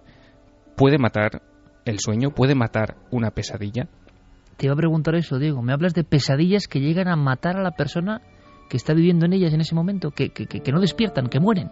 Más allá de Freddy Krueger, esta idea se ha comentado durante los últimos, casi te diría que décadas, y hay quien dice que es verdad, y hay quien dice que es mentira y que viene de esta película. Venga, Carmen. pues no lo sé. La verdad que pienso que sí. Que es verdad. Javier Pérez Campos. Yo me lo sé, entonces no voy a responder. Vale. Pero te voy a contar una cosa, y estamos hablando en una noche de cine y obsesiones. Robert Englund, precisamente, el actor que daba vida a Freddy Krueger, estuvo también obsesionadísimo con ese personaje. Decía que le visitaba durante las noches y, de hecho, una vez aseguró haber llegado a verlo. Lo que ocurrió es que se había quedado dormido, maquillado delante del espejo y estuvo a punto de sufrir un auténtico infarto. Fermín. Que sí. Curioso, ¿no él? Ahí está, ahí está un valiente. Que No, él no. que no. Apunta, Diego. Me lo voy a apuntar, pero ahora mismo además. Vamos a recordar, creo que tenemos algo para recordar a ese Robert Englund y a ese personaje extraño que también generaba pesadillas. Tenemos un corte de la película Iker de Pesadilla en el Street, donde la protagonista eh, caía en esta especie de trance y se encontraba, casi podía rozar a este ser de pesadilla. Gracias, compañero. Hasta la próxima semana. Hasta luego. ¿Desde cuándo se encuentra así? Desde las muertes. Antes dormía muy bien. Ahora cree que sus sueños son reales. Ya está dormida. Gracias a Dios. Porque, ¿qué son los sueños? Misterios, oscuros procesos de la mente. La verdad es que aún no sabemos lo que son ni por qué existen. Doctor, ¿qué hace ahora? No lo sé. ¿Está dormida o despierta? Algo mal. Se ha acelerado.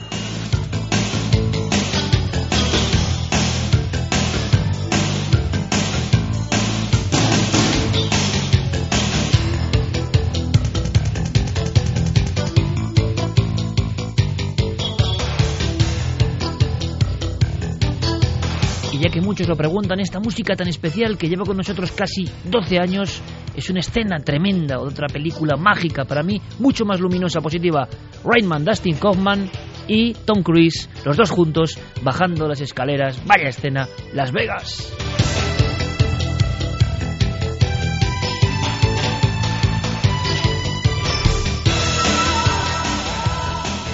Recuerdo que hace po- pocos días veía un programa de estos que hay de subastas, de Hollywood y tal, y se subastaba una de las garras de Freddy Krueger, de Freddy Krueger. De esos cuchillos que iban con el guante, además veían cómo era la mano original, cómo se la tuvieron que hacer a medida, cómo encajaba perfectamente. Y en el Museo de Cera un Freddy Krueger que estaba al final de la zona de los crímenes y cuando yo estuve solo aquella noche, os digo una cosa, a mí Freddy Krueger tampoco ni fu ni fa, pero en aquella sala final, a oscuras y no sé qué había de Freddy Krueger, no me gustó un pelo.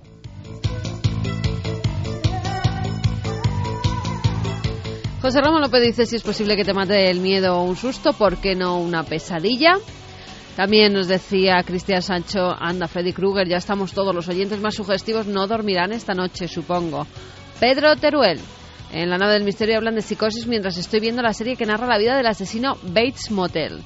Doctor Alban, el gore es lo peor que ha dado el cine de sí. Santiago Romero, lógico, ningún miedo supera al que nuestra mente es capaz de crear. Sergio Basso nos dice que al final de Psico hay una imagen subliminal, una calavera, su madre, sobre la cara de Norman Bates. Darbos. O sea, fíjate. hay subliminalidad en el terror antes del exorcista, que se supone en el 73 las primeras imágenes subliminales brutales que dan un miedo que, que, vamos, no lo veo yo esa película sola, y solo lo he dicho muchas veces y no la veo. Pero el momento en que aparecen las máscaras, que tú lo analizas en un libro de los tuyos, Carmen, de la. Iglesia y sus demonios, creo que es, las máscaras blancas que solo son pruebas de maquillaje de la doble, pero colocadas de forma subliminal, es terrorífico. Sí. Nos decía que para ver Posesión Infernal en el cine te dan una bolsa por si hiperventilas. La versión Mira. de ahora que han sacado, ¿no? Será otra de esas estrategias de marketing Sí, que utilizaba el maestro Alfred Hitchcock, ¿no? Sí, pero en el 60, claro. Bueno, a lo mejor te la dan para vomitar, ¿no? Si Puede ser, la película. puede ser, puede ser, puede ser. David dice... Con algunas se forrarían con eso. David, que ha nacido un nuevo milenario. El 31 Bravo, de bravo. marzo ha sido papá por primera vez.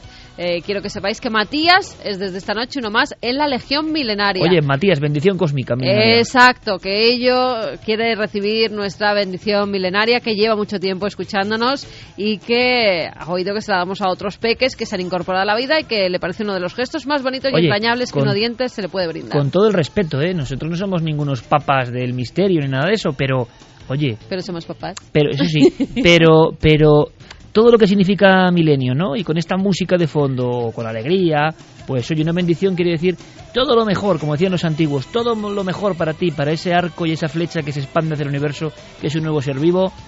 Enhorabuena. y seres que siguen cumpliendo años. Sombra, que comenta muchas veces en nuestros Twitter, pues que cumple años justo esta misma noche. Dice que sería una ilusión que le felicitáramos. Pues ahí va. la felicitación. Por supuesto, claro que sí. Y Pero a cambio, nos Ah. que ver mañana Eso. en Eso. Cuarto Milenio y el martes en Telecinco. Sí, es una mezcla un poco extraña, ¿no? Es decir, en Milenio 3 en la cadena SER, en Telecinco el martes, el domingo en 4. Yo estoy seguro que estamos ya en el límite. Lo digo ya, luego que no se malinterprete. Estamos ya rozando ¿eh? la, la troposfera del hartazgo. Y yo espero que, que no sea así, porque claro, ya no sé qué os vamos a contar, si llevamos tanto tiempo contando un montón de cosas. ¿Sabéis lo que ocurre? Que cuando creemos que ya lo hemos contado todo y la gente dice, oye, ¿cómo surgen los temas? Pues simplemente investigando, simplemente observando. Cada semana, lo estamos demostrando este año, pasan miles de cosas. Hay que estar atento. El mundo, aunque a veces sea un sitio bastante desabrido, siempre tiene secretos y misterios si hay ese espíritu, ese alma para percibirlos. Y aprendemos de todo. Hoy hemos viajado a la actualidad terrible de lo que está pasando en Corea y Estados Unidos, la tensión, el libro secreto de los presidentes. Hemos viajado con Sánchez Dragó por la España misteriosa y hemos conocido las puertas del infierno. Hemos sabido algo más de una película mítica que ahora veremos con otros ojos. El martes estaremos en Telecinco a las 10 y durante todo lo que llaman late night. El domingo mañana os esperamos como siempre, porque ha ocurrido algo. No os puedo decir más. El equipo de Cuarto Milenio, que últimamente no sé qué pasa, ha descubierto unos esqueletos humanos. Los ha descubierto, es decir, hemos tenido que llamar a la Guardia Civil para ver quiénes son. En un pantano español. Y tienen una historia tremenda y los forenses han estado con nosotros haciendo ese levantamiento y ese estudio. Si queréis saber más, mañana sobre las once y media, once y media, estaremos en antena. El martes con ese experimento os esperamos. Nunca nos habéis abandonado, así que espero que estéis ahí con todos nosotros. Ha sido un placer como siempre, Noel, Fermín, Javi Carmen. Buenas noches a todos. Hasta mañana. Sed muy felices. Milenio 3